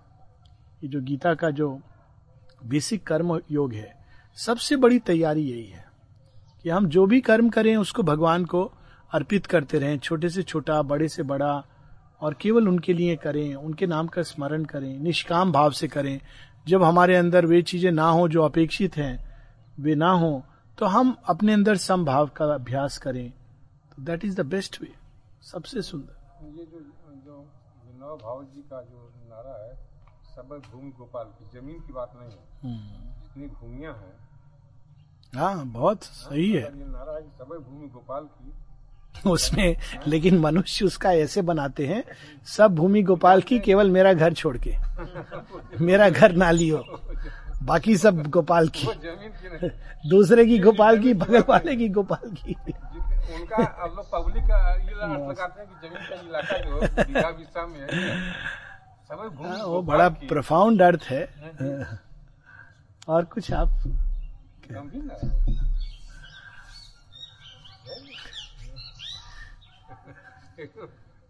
समझ करने में हर जगह गोपाल।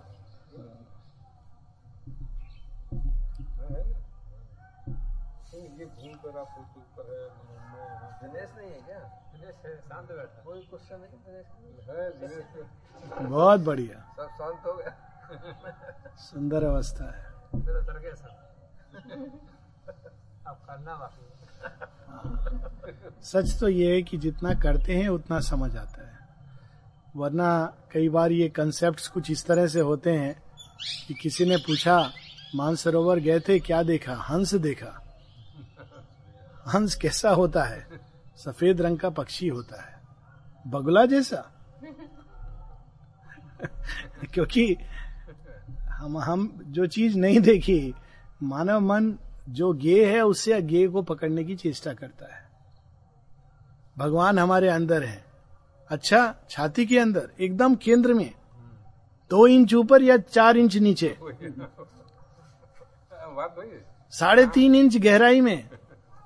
लोग पूछते थे, श्री अरविंद कहते anywhere in the chest you can concentrate सिर के बारे में भी पूछा उनसे where anywhere in the head you can concentrate वो चेतना अपने आप द्वार पे खिंच जाती है उसके लिए। लेकिन जब आदमी इसी में उलझा रहे कि मैं दो इंच कहीं ऐसा तो नहीं कि थोड़ा ढाई इंच खसक गया तो ध्यान भगवान पर लग रहा है या बारी बार ढाई इंच पे लग रहा है? तो ये ये होता है कि आध्यात्मिक चीज़ों के विषय में कंसेप्ट आइडिया सब ठीक है, लेकिन बहुत ज़्यादा उसमें नहीं उलझना चाहिए। सो so, देखो तो जानो। मेन चीज़ है देखो तो जानो। क्या कहा आपने?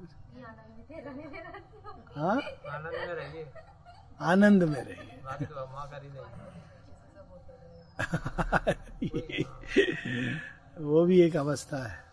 सर एक प्रश्न जो लोग मतलब गृहस्थ जीवन में कदम अभी नहीं रखे तो क्या उनको गृहस्थ जीवन में कदम रखना चाहिए अगर परमात्मा की ओर बढ़नी है उतनी तीव्रता के साथ। बहुत अच्छा प्रश्न है जिसका कोई सहज सरल उत्तर नहीं है। प्रश्न एक बार थोड़ा प्रश्न एक बार यह है कि गृहस्थ जो परमात्मा की ओर बढ़ रहे हैं उनको गृहस्थ जीवन में कदम रखना चाहिए कि नहीं? पहले इसको सैद्धांतिक रूप में देखें। सैद्धांतिक रूप में इसमें कोई कोई दो राय नहीं कि यदि ईश्वर प्राप्ति लक्ष्य है तो गृहस्थ जीवन में कदम रखने के पहले पचास बार सोचना चाहिए। क्योंकि चांसेस यही हैं अधिकांश कि आदमी उलझेगा। हाँ, ये फैक्ट है। उससे हम मुँह नहीं मोड़ सकते। परंतु ये भी फैक्ट है कि अब ये एक सैद्धांतिक भूमि हो गई। ये भी फैक्ट है कि ये आवश्यक नहीं कि कोई गृहस्थ जीवन में कदम ना रखे। तो निश्चित रूप से ज़्यादा प्रगति कर रहा है। ऐसा क्यों होता है? क्योंकि सबसे बड़ा जो आदमी उलझता है और जो सबसे बड़ी उसकी कठिनाई होती है, बाहर नहीं होती, अंदर होती है। कोई व्यक्ति किसी को नहीं बांधता। हम स्वयं बांधते हैं। हम ही अपना पाश हैं। तो ऐसा भी होता है कि जब व्यक्ति के जीवन में कोई और नहीं होता, लेकिन उसका अहंकार तो होता है। उसी अहंकार के घेरे में वो इतना बंध जाता है, सोचने लगता है कि मैं तीसरा क्या होता है कि गृहस्थ जीवन जो वर्णाश्रम की परंपरा बनाई गई, उसके पीछे एक एक एक भाव था। क्या हाँ वही, पहले पहले हाँ। पहले पहले वो सारी चीज़ें आ जाए, सारे बिंदु। तो तीसरा इसके साथ ये क्यों परंपरा बनाई गई गृहस्थ जीवन को एक पैसेज के रूप में? क्योंकि कई ऐसे अनुभव हैं जीवन के, जो गृहस्थ जीवन के द्वारा सत्ता के कई भाग हैं जो हमारे बाहर निकलते हैं ब्लॉसमिंग होती है। जैसे एक छोटी सी चीज़ है प्रेम, आपस में देना, ये वृत्ति उनमें ज़्यादा होती है जिनका परिवार होता है। ये सच है, क्योंकि पहली चीज़ आदमी परिवार में क्या सीखता है? कि मैं केवल अपने लिए नहीं जी रहा हूँ, और भी लोग हैं। तो वो सेक्रीफाइस करना सीखता है। उस सेक्रीफाइस के द्वारा, उस आदान प्रदान के द्वारा उसके अंदर एक एक तैयारी होती है, एक भूमि पर। बच्चा होता है तो पेशेंस सीखता है परसिवरेंस सीखता है, विनम्रता सीखता है। जब बच्चा कहता है, पापा, आपको ये भी नहीं आता? फ़ोन भी नहीं करना, ठीक से आता, चलाना, लाइए, मैं सिखाता हूँ। तो वो सारा अहंकार की मैं हूँ, मैं जानता हूँ। वो धरती पर चकनाचूर हो जाता है। और उस टूटने में बड़ी खुशी होती है कि भाई, बच्चा सिखा रहा है मुझे। तो ये एक ट्रेनिंग ग्राउंड है। जीवन के सभी एक्सपीरियंसेस को अगर हम ट्रेनिंग ग्राउंड के रूप में लें और उनको अंतिम गंतव्य ना समझें तो हर चीज़ भगवान की ओर ले जाती है, अगर एटीट्यूड हमारा सही है। एटीट्यूड गलत है तो सब सुविधाएँ हैं।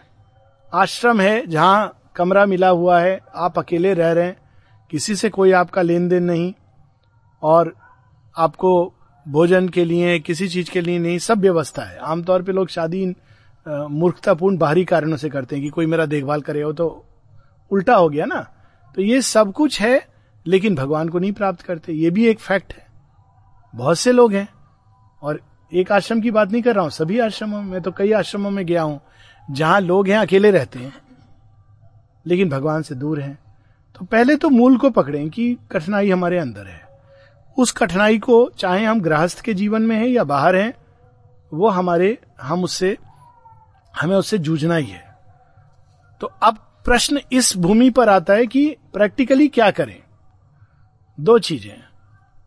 यदि हमको लगता है कि वास्तव में हम इन चीज़ों के ऊपर चले गए हैं, पार चले गए हैं, केवल उनको छिपा नहीं रहे तो ठीक है, फिर आदमी को अकेला चलना चाहिए। और यदि वो अपने अंदर देखे, और वो देखे कि नहीं, मैं विवाह तो नहीं कर रहा हूँ, लेकिन मैं हर तरफ़ आकर्षित हो रहा हूँ तो फिर वो मिथ्याचार हो जाता है। तो उसे बेटर है कि वो किसी एक के साथ चले चाहे उससे विवाह करे या आजकल जो इतना सुंदर तरीका आया है लिव इन रिलेशनशिप मैं समझता हूँ कि बहुत प्रगतिशील विचारधारा है ये कि दो व्यक्ति मित्रवत रहते हैं। समाज तो सम, समाज स्वीकार करेगा। ये बस ये देखिए जितनी भी अवधारणाएँ रही हैं कानून समाज सब स्वीकार करेगा क्योंकि ये प्रगतिवादी है। जो प्रगतिवाद की यही बात कि जब युग धर्म नया आता है, विवाह बहुत बड़ी चीज़ थी, बहुत उसके पीछे एक डीप स्पिरिचुअल सेंस था, लेकिन वो स्पिरिचुअल सेंस खत्म हो गया, जैसे चातुर्वर्ण की बात डीप स्पिरिचुअल सेंस था, लेकिन सब अब आज जो देखते हैं, बिल्कुल उसके अंदर प्योर शादी किस लिए करते थे लोग आज से पचास साल पहले, लड़की सुंदर है और लड़का पैसा कमाता है तो क्या हुआ ये? तो कितनी विकृत सोच है। माने लड़की का रूपरेखा क्या, इसके पीछे अगर हम थोड़ा एक एक कदम पीछे जाके देखें तो बहुत ही विकृत, गिरी हुई, भद्दी सोच है। सुंदर लड़की से क्या मतलब? आप उससे केवल दैहिक प्राणिक आकर्षण के लिए विवाह करोगे? वो कोई प्लेजर का ऑब्जेक्ट है? और सौंदर्य कितने दिन रहेगा? बाहरी सौंदर्य। पहले जब करते थे तो गुण ये सब सब देखते थे। पर धीरे धीरे अब क्या होता था, विवाह में? फ़ोटो दिखाओ। फ़ोटो देखा हाँ लड़की सुंदर लग रही है। और अगर कमा रही है तो और भी अच्छा है। दो लोगों की सैलरी आएगी। कितनी भद्दी सोच है। तो युग धर्म ने, युग पुरुष ने, काल पुरुष ने इसको तोड़ दिया। और जिसको भगवान तोड़ देते हैं, उसको कोई संसार की शक्ति दोबारा स्थापित नहीं कर सकती। उन्होंने एक नया युग धर्म दिया, पुरुष और स्त्री के संबंध का, और वो है मित्र का। और आने वाले समय में स्त्री और पुरुष मित्रवत रहेंगे। मित्र के साथ कोई ज़रूरी नहीं कि आपको सेक्सुअल इंटरकोर्स करना है। अभी तो शादी से देखिए कितना गंदा सिस्टम था सुहागरात को लेकर कैसे कैसे जोक्स होते थे। मानो शादी ना है, केवल एक एक दैहिक सुख का एक साधन है। मित्रवत नहीं, हम हम इंटेलेक्चुअली एक दूसरे को समझते हैं। कम से कम आप एक कदम तो आगे आए। साथ में फ़िज़िकल है, लेकिन फ़िज़िकल मुख्य नहीं है। साथ कौन रह सकता है? जिनका आपस में अच्छा अगर नहीं आप साथ में एक दूसरे की एस्पिरेशन को सपोर्ट कर रहे हैं तो आप अलग हो जाते हैं। आपको कॉम्प्लिकेटेड डाइवोर्स की ज़रूरत नहीं। पर अगर आपको संतान चाहिए तो निश्चित रूप से लॉ अभी चाहता है कि आप विवाह करो। हालाँकि वो भी चीज़ समाप्त हो रही है। पर आगत काल में ये सब नहीं रहेगा। अब तो तो हाँ। मंत्र दस्ता ऋषि मुनि हैं ऐसे जो ब्रह्मचारी हैं बता सकते हैं हाँ खैर वो भी है। हाँ। तो दोनों ही चीज़ों का अपना सत्य है और हमें बे, हाँ बेस्ट तो ये है कि अगर एक मित्रवत एक पुरुष और स्त्री का संबंध हो लेकिन सच्चा संबंध हो। प्रेम हो सब कुछ हो लेकिन यह प्राणिक आदान प्रदान जिसको विवाह का रूप दे दिया गया कि रोज झगड़ा होता है कलह होती है उस कलह के बीच बच्चे आते हैं। फंसता किस लिए आदमी? इसलिए फंसता है। अगर उसमें एक सौंदर्य है तो आप क्यों फंसोगे? दोनों का अपना जीवन है एक, एक साधना में है तो दोनों एक दूसरे की ऊर्जा के पूरक भी बन सकते हैं। लेकिन फंसता क्यों है? शादी कर लिया जाए तुम कमाओ क्या दे रहे हो मुझे? मुझे साड़ी खरीदनी है मेरे लिए गहना नहीं लाए अभी हमारे इन लॉस के पास जा रहे हैं तो वो लेके जा रहे हैं ये दे रहे हैं इनके कारण फंसता है आडंबरों के कारण फंसता है। तो अगर हम उस चीज़ को ना रखें तो ये एक तैयारी हो सकती है। तैयारी। अगर इसको लक्ष्य बना दिया गया, नहीं, मेरे ही मित्र में, पत्नी में मैंने सब कुछ ढूंढ लिया, पा लिया तो नेचुरली फिर व्यक्ति आगे के लिए तैयार नहीं है। पर सैद्धांतिक रूप में यह सच है कि जो अकेला चल रहा है, उसको एक इनिशियल एडवांटेज है। पर अगर एटीट्यूड गलत है तो उस एडवांटेज का विपरीत भी हो सकता है। ऐसे लोग हैं, आश्रमों में रहते हैं, महास्वार्थी हो जाते हैं। वो अपनी कोई चीज़ किसी के साथ शेयर नहीं कर सकते। मेरी है तुम अपना ढूंढो, अपना लो। झगड़े होते हैं। यहाँ तक हो जाता है कि यहाँ मैं बैठता हूँ। तुम कैसे मेरी जगह पर बैठ गए? नहीं, सब जगह। और ये, नहीं नहीं, एक जगह की नहीं है। भाई साहब, ये सब आश्रमों में है। सब दुनिया के अहंकार जाता नहीं, सब दुनिया के सब आश्रमों में है। क्योंकि असली चीज़ जो है, यहाँ ईगो को छोड़ना है, वो नहीं छूटती। और ऐसे लोग हैं जो जीवन में रहे हैं, जीवन से जूझे हैं। और देखिए कितने वो नमनीय रिजु जेन्युइन है, क्योंकि उन्होंने सब देखा है। तो ये बहुत ज़रूरी है कि परिपक्व होने के लिए कई अनुभवों की ज़रूरी हो, ज़रूरत होती है। उसमें से विवाह एक अनुभव है, परंतु विवाह का जो क्रूड फॉर्म है, वो ना रहे तो अच्छा है। गधा घोड़ी पर ना बैठे तो बेटर है।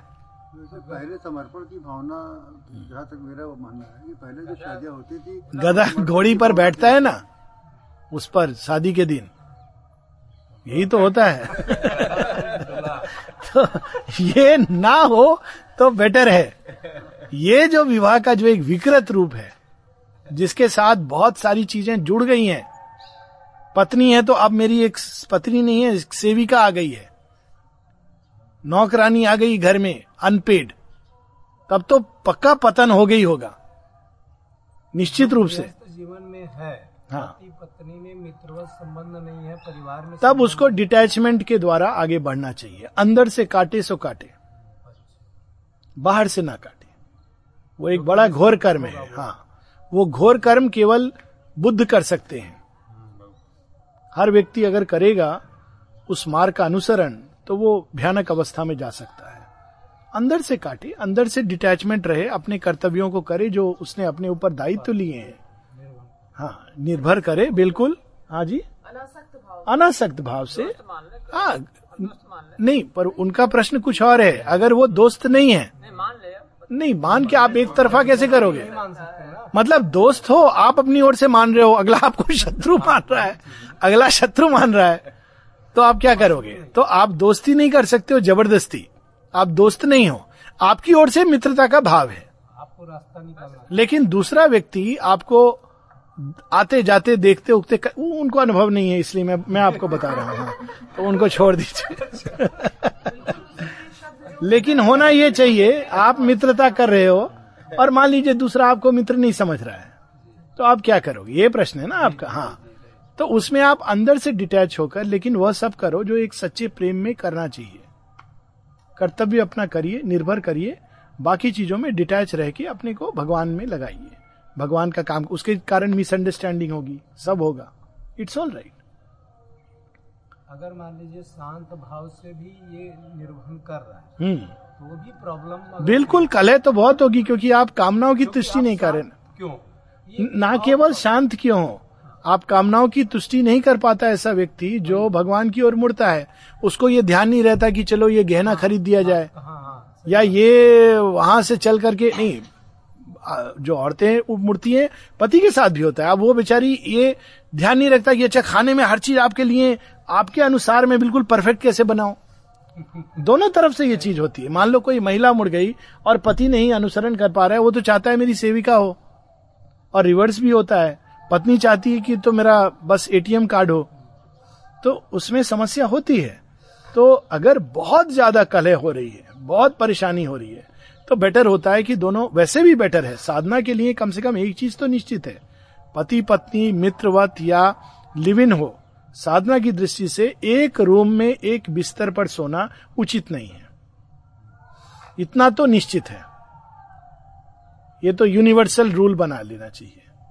मित्र है, ठीक है, आप, आपने शेयर किए थॉट्स समय साथ में आपने बिताया, कुछ अच्छी चीज़ें आपने देखी, भगवान के बारे में बात की, ध्यान किया, जो भी किया, पर सोते समय अलग अलग पर नेचुरल है, विवाहिक जीवन में तो इवन सेक्सुअलिटी एक दायित्व के रूप में हो जाता है फ्रस्ट्रेशन होती है, ये सब समस्याएँ होती हैं तो उस चीज़ में पत्नी को, पति को, अपनी पत्नी को इतनी पूर्ण स्वतंत्रता देनी चाहिए, ये मेरा अपना मानना है किसी शास्त्र में लिखा नहीं है कि पूर्ण स्वतंत्रता देनी चाहिए कि वो चाहे तो अपने लिए मित्र चुन ले। और यदि वो कोई मित्र ढूंढ ले तो हमें उससे क्रोध नहीं आना चाहिए। क्योंकि ये नेचर की खेल है। ये नहीं होना चाहिए कि, अरे, देखो, उसने ऐसा किया, और हम भी चलो, उसको करें, धोखा। ये सब नहीं होना चाहिए। स्पष्ट, नेचुरल है। अगर कोई, पत्नी या पति, मान लीजिए, तैयार नहीं है तो नेचुरल है कि उनकी प्रकृति जिस स्टेज में है, वो उस स्टेज के अनुरूप कार्य करेगी। ब्रह्मचर्य का पालन क्यों करेगा कोई व्यक्ति जो एक नॉर्मल जीवन जी रहा है? और उसको करना भी नहीं है तो उसके लिए उपयुक्त नहीं है। उसको तो वो सब उठापटक नेचर का अभी देखना है। तो अगर पत्नी साधना में है और उसको ये चीज़ नहीं पसंद है, कई चीज़ें छूट रही हैं, और पति को वो चाहिए तो पति को पूरी स्वतंत्रता दे। और उसी प्रकार से पति को अगर तो पत्नी को पूरी स्वतंत्रता दे। और मैं आपसे कहूँ, आगत समाज में ये होगा। और पुराने युग में भी यह होता था, क्योंकि ये समस्या रही है। इस समस्या को उन्होंने टैकल किया। इसको हम लोग प्रत्यक्ष रूप से डिस्कस नहीं करते हैं। थैंक्स टू यू कि आपने ये प्रश्न किया। क्योंकि लोग इसको बात नहीं करते हैं। इस पर एक ढक्कन लगा के, नहीं नहीं, इसके बारे में नहीं बात करनी चाहिए। लेकिन ये जेनविन है। और चूँकि ये छिपा रहता है, इसलिए इस प्रकार से छिप करके ज़्यादा होता है और अरे अरे, बात मत करो, ये इसकी। पर क्यों छिपाना क्यों? असत्य का सहारा लेके आदमी कैसे सत्य की ओर बढ़ सकता है? छिपाने की कोई ज़रूरत नहीं है। यज्ञवल्क की दो पत्नियाँ थी बात हो रही थी ऋषि की। एक थी कात्यायनी, दूसरी थी मैत्री कात्यायनी के साथ वो मेटीरियल लेवल पर बहुत उनका अच्छा और जब वो जाते भी हैं, दोनों को एक समय आता है जब दोनों को वो त्याग करके जा रहे हैं। तो कात्यायनी को कहते हैं, धन संपत्ति, मैं दोनों, तुम दोनों में बराबर बराबर बांट देता हूँ। मैत्री कहती है, धन उसके पास रहने दो, मुझे तो कुछ और दो। और तब कहते क्या चाहिए तुम्हें? मुझे तो वो ज्ञान चाहिए जो आपके अंदर है। कौन सा ज्ञान? तो प्रश्न करती है कि मनुष्य पत्नी को, बच्चे को राष्ट्र को प्रेम क्यों करता है? तो यज्ञवल का उत्तर चौंका देने वाला है। ये मैत्री मनुष्य अपनी पत्नी से पत्नी के लिए नहीं स्व के लिए प्रेम करता है। मनुष्य अपने बच्चे से बच्चे के लिए नहीं स्व के लिए प्रेम करता है। मनुष्य रा, राष्ट्र से राष्ट्र के लिए नहीं स्व के लिए प्रेम करता है। श्री अरविंद इस बड़ी गूढ़ वाणी को सिंथेसिस ऑफ़ योग में जब यज्ञार्थ कर्म की बात करते हैं तो बताते हैं कि इसके दो लेवल पे अर्थ हैं, और इसी में आपकी समस्या का उत्तर भी है, पूर्ण उत्तर। जब हम निम्न स्व में रहते हैं, अहंकार के अंतर्गत रहते हैं तो हम अहंकार के लिए प्यार करते हैं। प्यार क्या है? अहंकार का पोषण है। जिस दिन पत्नी कहती है यू आर नो गुड तब प्रेम सब काफूर हो जाता है। सब गड़बड़ा जाता है। तो हम अपने अहंकार की पोषण के लिए। और जब आदमी उच्चतम स्व में रहने लगता है या एक हायर कॉन्शियसनेस में तो वो उस स्व के लिए प्यार करता है। उसके अंदर भी वो वही चीज़ देखता है और उसी का पोषण करता है। एक दूसरे के वो पोषक हो जाते हैं आध्यात्मिक यात्रा में। तो ये भी रियलिटी है हमारे शास्त्रों की, जैसा उन्होंने बताया, बिल्कुल सही बताया कि इन सब की पत्नियाँ थी, पति थे। हाँ हाँ और सन्यासी भी हुए, ये भी एक रास्ता है जिसमें आदमी श्री अरविंद स्वयं को गृहस्थ मानते थे जस्ट फॉर इंफॉर्मेशन उनका एक पत्र है।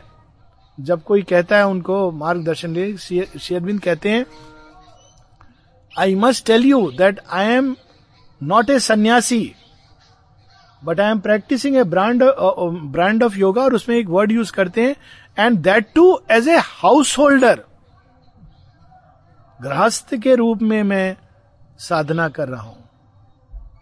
और जहाँ तक मुझे मालूम है, श्री अरविंद विवाहित रहकर भी दोनों के बीच कभी भी शारीरिक संबंध नहीं बना। ये बात एक जगह उल्लेख इसका आता है, जहाँ पर ये मैं आपको बताना चाह रहा हूँ रेफरेंस भी, क्योंकि ये चीज़ कन्वेंशनल बायोग्राफीज में नहीं लिखी है। किसी ने पूछा था, दो मित्रों में बात हो रही थी तो एक ने दूसरे से पूछा कि अच्छा क्या ऐसा संभव है कि दो लोग बिल्कुल साथ में रहें? लेकिन उनके बीच में शारीरिक संबंध ना बने सेक्सुअल रिलेशन नहीं हो। उसने कहा हाँ, मैं जानता हूँ ये तो श्री अरविंद स्वयं उनके जीवन इसका उदाहरण है। उन्होंने स्वयं मुझे ये बताया था।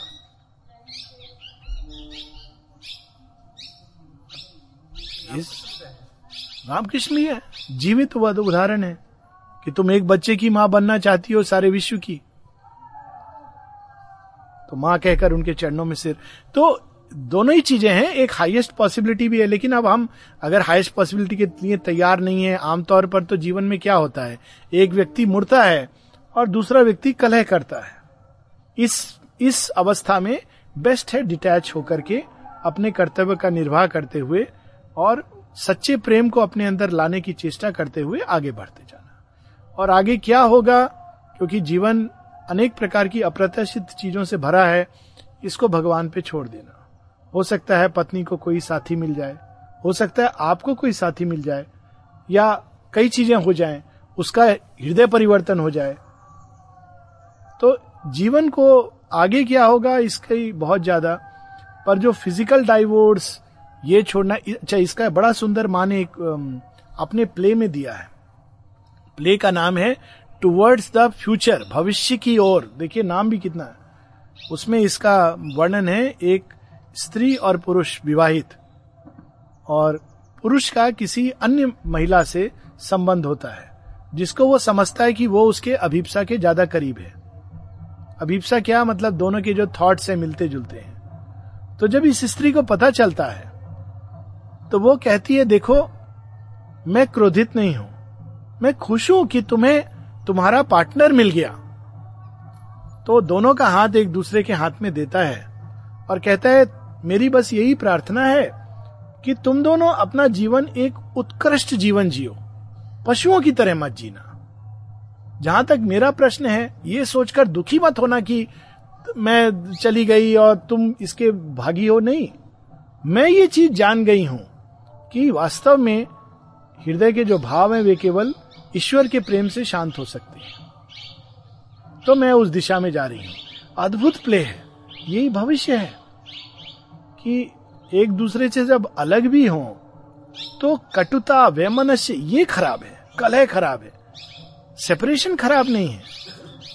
रीमैरिज खराब नहीं है। पर कलह, वैमनस्यता, प्राणिक आदान प्रदान, निम्न स्तर के, ये डेंजरस है। और इसके अगेंस्ट माता जी श्री अरविंद ने कहा है। फ्रेंडशिप को मना नहीं किया। परंतु प्राणिक आदान प्रदान जिसमें इस तरह की निम्न चीज़ें होती हैं वो ठीक नहीं है। तो अगर दोनों साधना में है तो इट्स ऑल राइट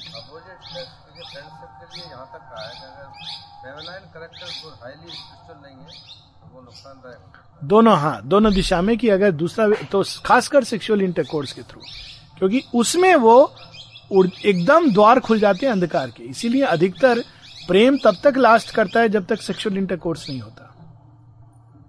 और सेक्सुअल इंटरकोर्स के बाद एक, एकदम सडनली अवचेतना में व्यक्ति गिर जाता है। नींद, निश्चेतना की नींद है। तो उस समय सारे द्वार मानो निम्न प्रकृति के खुल जाते हैं। और इसीलिए कलह ये सब एक अलग लेवल पे शुरू होती है। ब्रह्मचर्य आवश्यक है। कई कारणों से एक तो है ऊर्जा के संचय के लिए हालाँकि ब्रह्मचर्य में बहुत कुछ आता है। केवल सेक्सुअल इंटरकोर्स का अभाव नहीं और उसमें भी निग्रह नहीं संयम। निग्रह भयानक होता है। आपने दबा दिया और वो अंदर अंदर चल रहा है मन रस ले रहा है पर शरीर नहीं कुछ कर रहा है। वो तो मिथ्याचार हो गया। तो बेटर है कि आदमी इस, इसके रास्ते से संयम करते हुए धीरे धीरे करके। तो ये प्रोसेस है। तो कई बार ये योग सूत्र जो होते हैं, वो केवल हम सूत्रों को पकड़े तो वो एक पर्वतमाला, दूसरी पर्वतमाला के सूत्र हैं। रास्ता जो है दोनों के बीच में वो अप डाउन के थ्रू जाता है। और यदि वो हम ना देखें तो भटक सकते हैं। ऐसे लोग हैं जो एकदम सप्रेस कर देते हैं और विक्षिप्त हो जाते हैं, कुछ नहीं मिलता। बहुत लोग हैं जो अकेले हैं, जो हाँ और डेंजरस हो जाता है। तो इससे धीरे धीरे करके इन चीज़ों से मुक्ति मिलती है। लंबा एक समय होता है और वो टाइम हमको देना है। प्रकृति के साथ हम ना खिलवाड़ कर सकते हैं, ना उसको फोर्स कर सकते हैं। एकदम हठात बलात् उसने भी किसी पर्पज से ये चीज़ें बनाई हैं। सेक्सुअल एनर्जी के लिए माँ एक जगह लिखती हैं, वॉल्यूम इलेवन में है और लोग पढ़ते हैं तो घबरा जाते हैं। वो सिक्सटीज की राइटिंग से माँ कहती है, जिन लोगों को अभी भी इसमें आकर्षण आता है, उनको ये जानना चाहिए कि ये एनिमेलिटी के कारण है। है, ऐसा भी नहीं लिखती, कहती, ठीक है, ये हाँ तो माँ कहती है कि मुख्य चीज़ ये है कि वो सुपरमैन बनने का दिखावा ना करें। उनके लिए ये ज़रूरी है अभी। इट इज़ ए पैसेज दिखावा होता है, वो भयानक होता है। मिथ्याचार भयानक है। गीता में शुरू में ही कहते हैं कि अर्जुन तू कह रहा है, मैं तो दिया क्षमा तू अभी जाएगा, चार कदम दूर और तेरे दिमाग में चलेगा कि मैं कर्ण को कैसे मारूं इसको कैसे मारू। तू संन्यास थोड़ी ले सकता है। So it is a journey इस जर्नी में बहुत कुछ होता है। विश्वमित्र देखिए कितने बार गिरे उठे। पर अगर सच्चाई है, सत्यनिष्ठा है, लगन है, समर्पण है तो आप निश्चित रूप से पहुँचेंगे। Difficulties of nature notwithstanding Shri Aurobindo का महावाक्य। और अगर सच्चाई नहीं है तो बाहर से कितना भी ढोंग करे व्यक्ति, आश्रम में रहे, रोज मंदिर जाए, ये करे, वो करे, कुछ नहीं मिलेगा, क्योंकि अंदर में सच्चाई नहीं है। अहंकार के लिए कर रहा है।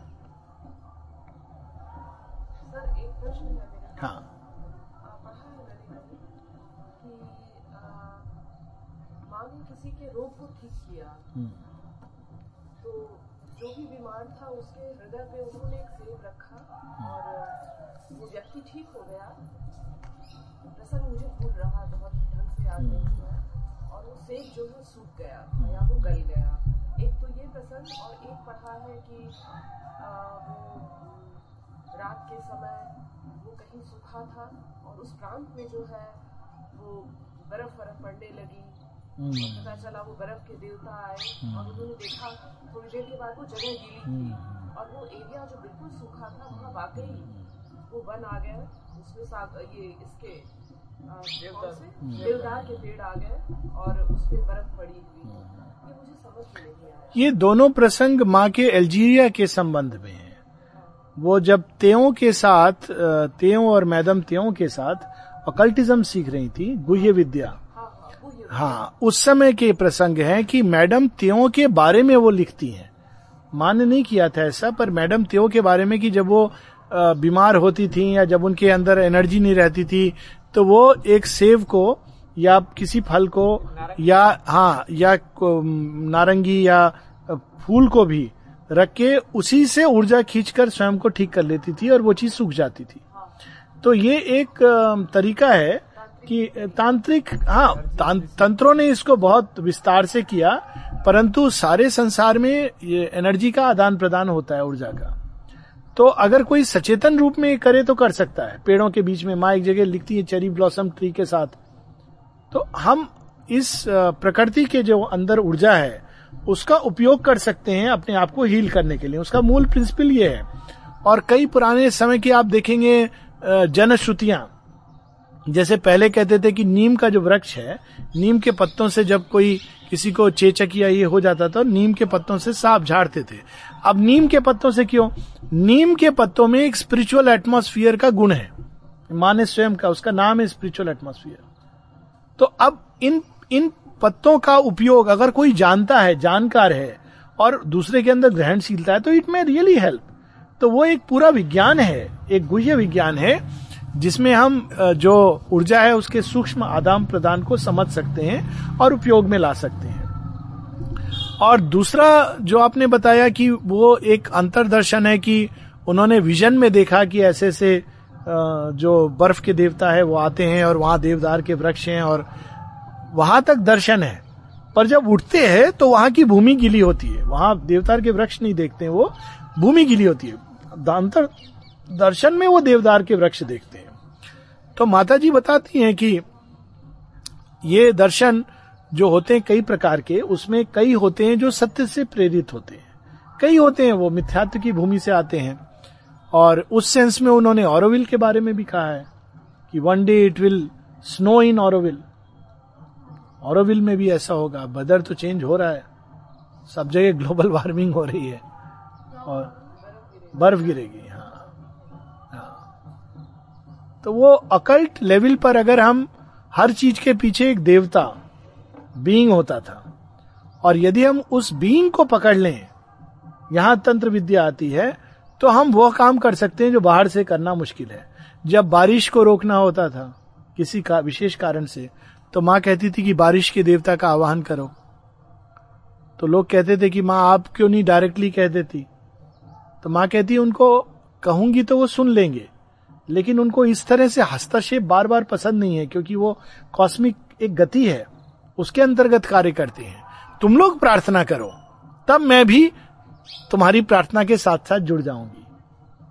समुद्र पर वो पार गेस्ट हाउस बन रहा था, लेकिन वो बार बार ट्राई करे नहीं होता था तो पूछा किसी ने तो माने कहा तुमने समुद्र से प्रार्थना की कि मुझे भूमि चाहिए? प्रार्थना करके किया तो हो गया। तो ये ज्ञान पुराने वैदिक काल में और तंत्रों ने तो इसको परफेक्ट किया, ये ज्ञान था। और अभी भी हम हर चीज़ के पीछे जो देवता होता है, जो स्पिरिट होती है, उससे हम संपर्क करके कई चीज़ें अपने जीवन में बदल सकते हैं। अब जो लोग ऐसे थे जो मांत्रिक होते, जो मंत्र विद्या द्वारा सांप का जहर उतारते थे स्पिरिट ऑफ़ दी स्पेसीज के कांटेक्ट में होते थे। हालाँकि उसको जब हम लोगों ने चित्रित किया तो बड़े ऐसे ढंग से कि सांप आता है और जहर खींच लेता है। फ़िज़िकल सांप वही नाग आ रहा है, ये नहीं है। परंतु वो स्पिरिट ऑफ़ स्पेसीज उन्होंने मंत्र विद्या द्वारा नाग लोक का जो अधिपति है, उसको वश में किया होता है। माँ के पास एक बार नागलोक का अधिपति आया और कहता है कि मैं तुम्हारे किसी बच्चे को नहीं काटूँगा।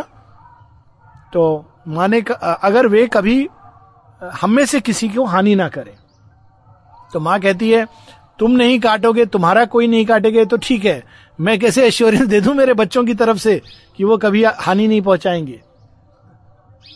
पर ये सच है कि आ, ऐसे लोग हैं जिनको सांप नहीं काटता। और अगर अधिपति से कब्जे में किया है एक तांत्रिक ने तो वो वास्तव में उस नाग लोक का जो अधिपति देवता है उसकी शक्ति के द्वारा उसका निराकरण कर सकता है। पर ऐसे सिद्ध तांत्रिक बहुत रेयर हैं। तो ये अंधविश्वास में बदल जाता है कि कोई भी कहता है कि जी काट लिया मांत्रिक के पास ले जाओ मर जाता है आदमी। तो वो तो एक दिखावा हो गया क्योंकि ये जेनविन शक्तियाँ बहुत कम लोगों के पास है। तो गुह्य विद्या में तो बहुत कुछ आता है। हर चीज़ का अधिपति देवता है। तो हम्म? तो काटेगा। हाँ। वो तो एक अलग बात है नहीं कभी कभी जनरली ये सच है कि अगर आप नुकसान नहीं करो तो नहीं काटता। हाँ हाँ। लेकिन कभी कभी जो जनरल लाइफ में वो तो आफ्टर ऑल हाँ सब कुछ संभव है। तो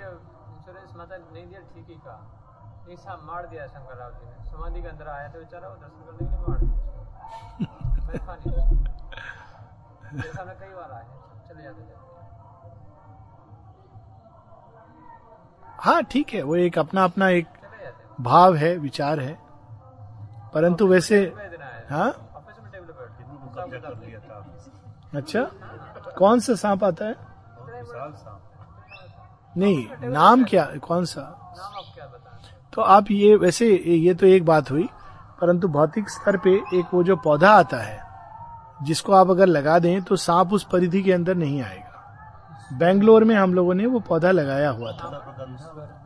नहीं, सर्पगंधा नहीं है। बड़ी बिरई के नाम से आता वो बहुत इतना छोटा हेज होती है। आप कृपया उसको लगा दीजिए। और सांप देवता को कहिए कि आप दर्शन करो वहीं बैठे बैठे ध्यान करके दर्शन करो। तो आप उस पौधे को लगा दीजिए। काला काला पौधा आता है घूमते चले जाते नहीं ए, मैंने उसको मैं नाम भी पता कर सकता हूँ। हाँ मैं बेंगलोर में हम लोगों ने उसको लगाया था केंद्र के अंदर। और जब ये बात हुई तो मैंने कई सूत्रों से इसको अ, अ, फिर से किया था कि ये निश्चित रूप से ऐसा होता है एंड आई फाउंड कि इट इज़ ट्रू उसमें से जो स्मेल निकलती है उसके कारण वो सांप नहीं आता है। वो उसको महसूस करते हैं कहीं ना कहीं और उसके पास में नहीं आएँगे। और बड़ी सुंदर हैज़ होती है। इतनी बड़ी हैज़ होगी आप अब मतलब वो तो सब हैजेज एक जैसी लगती हैं। नहीं यहाँ पर नहीं है। है? है, देखी नहीं मैंने। तो अगर आप उसको लगा देंगे ना चारों तरफ़ इसकी परिधि के अंदर, उसी प्रकार से कुछ ऐसे पौधे हैं जो आकर्षित करते हैं। चंदन चंदन तो है और भी हाँ। तो ये जो अगर ये भी ज्ञान का उपयोग हम लोग कर सकते हैं वाई नॉट क्योंकि why wait for a tragedy to happen हाँ तो ये ये सब तो ये आवश्यक है कि वो चीज़ें हम लोग क्योंकि ऑल सेट एंड डन जो स्नेक्स हैं वो होस्टाइल वर्ल्ड के प्रोजेक्शन हैं। तो शिव के पास तो ठीक है क्योंकि भूत प्रेत सभी उनके पास जाते हैं। सबके पास ठीक नहीं है। सबके पास ठीक नहीं है। और साथ में क्या होता है ना कि ये ये ज्ञान एक व्यक्ति को ठीक है लेकिन एक जगह जहाँ कई लोग जा रहे हैं कोई अकेला रह रहा हो तो ठीक है दोस्ती कर ले। मान लो कोई आया भयभीत हो गया। हार्ट अटैक हो गया और वो काट दे। क्योंकि हम शक्तियों के खेल में हमको बड़े परफेक्ट ढंग से करना चाहिए। माँ तो बहुत अधिक प्रिकॉशंस पे बहुत ज़्यादा ध्यान देती थी। इस हद तक वो भौतिक स्तर पे प्रिकॉशन लेती थी और कहती थी वाई नॉट मतलब हम लोग फेथ का कई बार ये सोचते हैं कि हम कुछ भी करें, कोई बात नहीं, माँ है। बहुत ध्यान लेती थी पिकनिक के लिए जा रहे हैं, किस गाड़ी में कब जा रहे हैं, कहाँ जा रहे हैं, कितने लोग जा रहे हैं, कब आएँगे, ताकि उस समय के लिए पूरी सुरक्षा रहे। और ऐसा हुआ है कि कई बार लोगों ने नहीं सुना और मरे भी। पीपल हैव डाइड तो हम देखो समुद्र में वो क्यों एक एक एरिया है जहाँ पे आश्रम के लोगों के स्विमिंग के लिए माँ कहा है। टेनिस ग्राउंड हाँ, ग्राउंड के बाहर।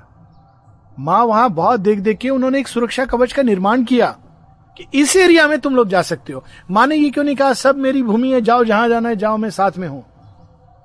तो ये भी हम लोगों को ध्यान में रखना है कि अ, सब कुछ, सब जगह उसमें अनरित, रित का जो उल्टा, रित का विधान है कि हर चीज़ यथा सही जगह हो।